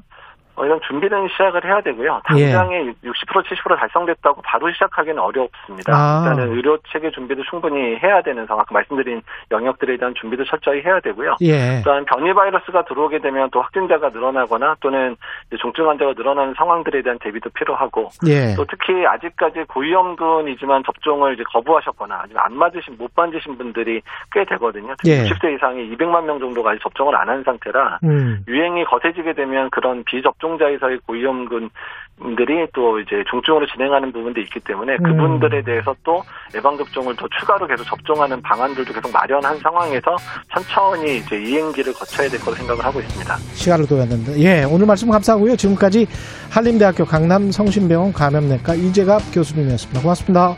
네, 감사합니다. 7월 20일 화요일 KBS 일라디오 최경영의 최강시사 오늘은 여기까지입니다. 내일 뵙겠습니다. 고맙습니다.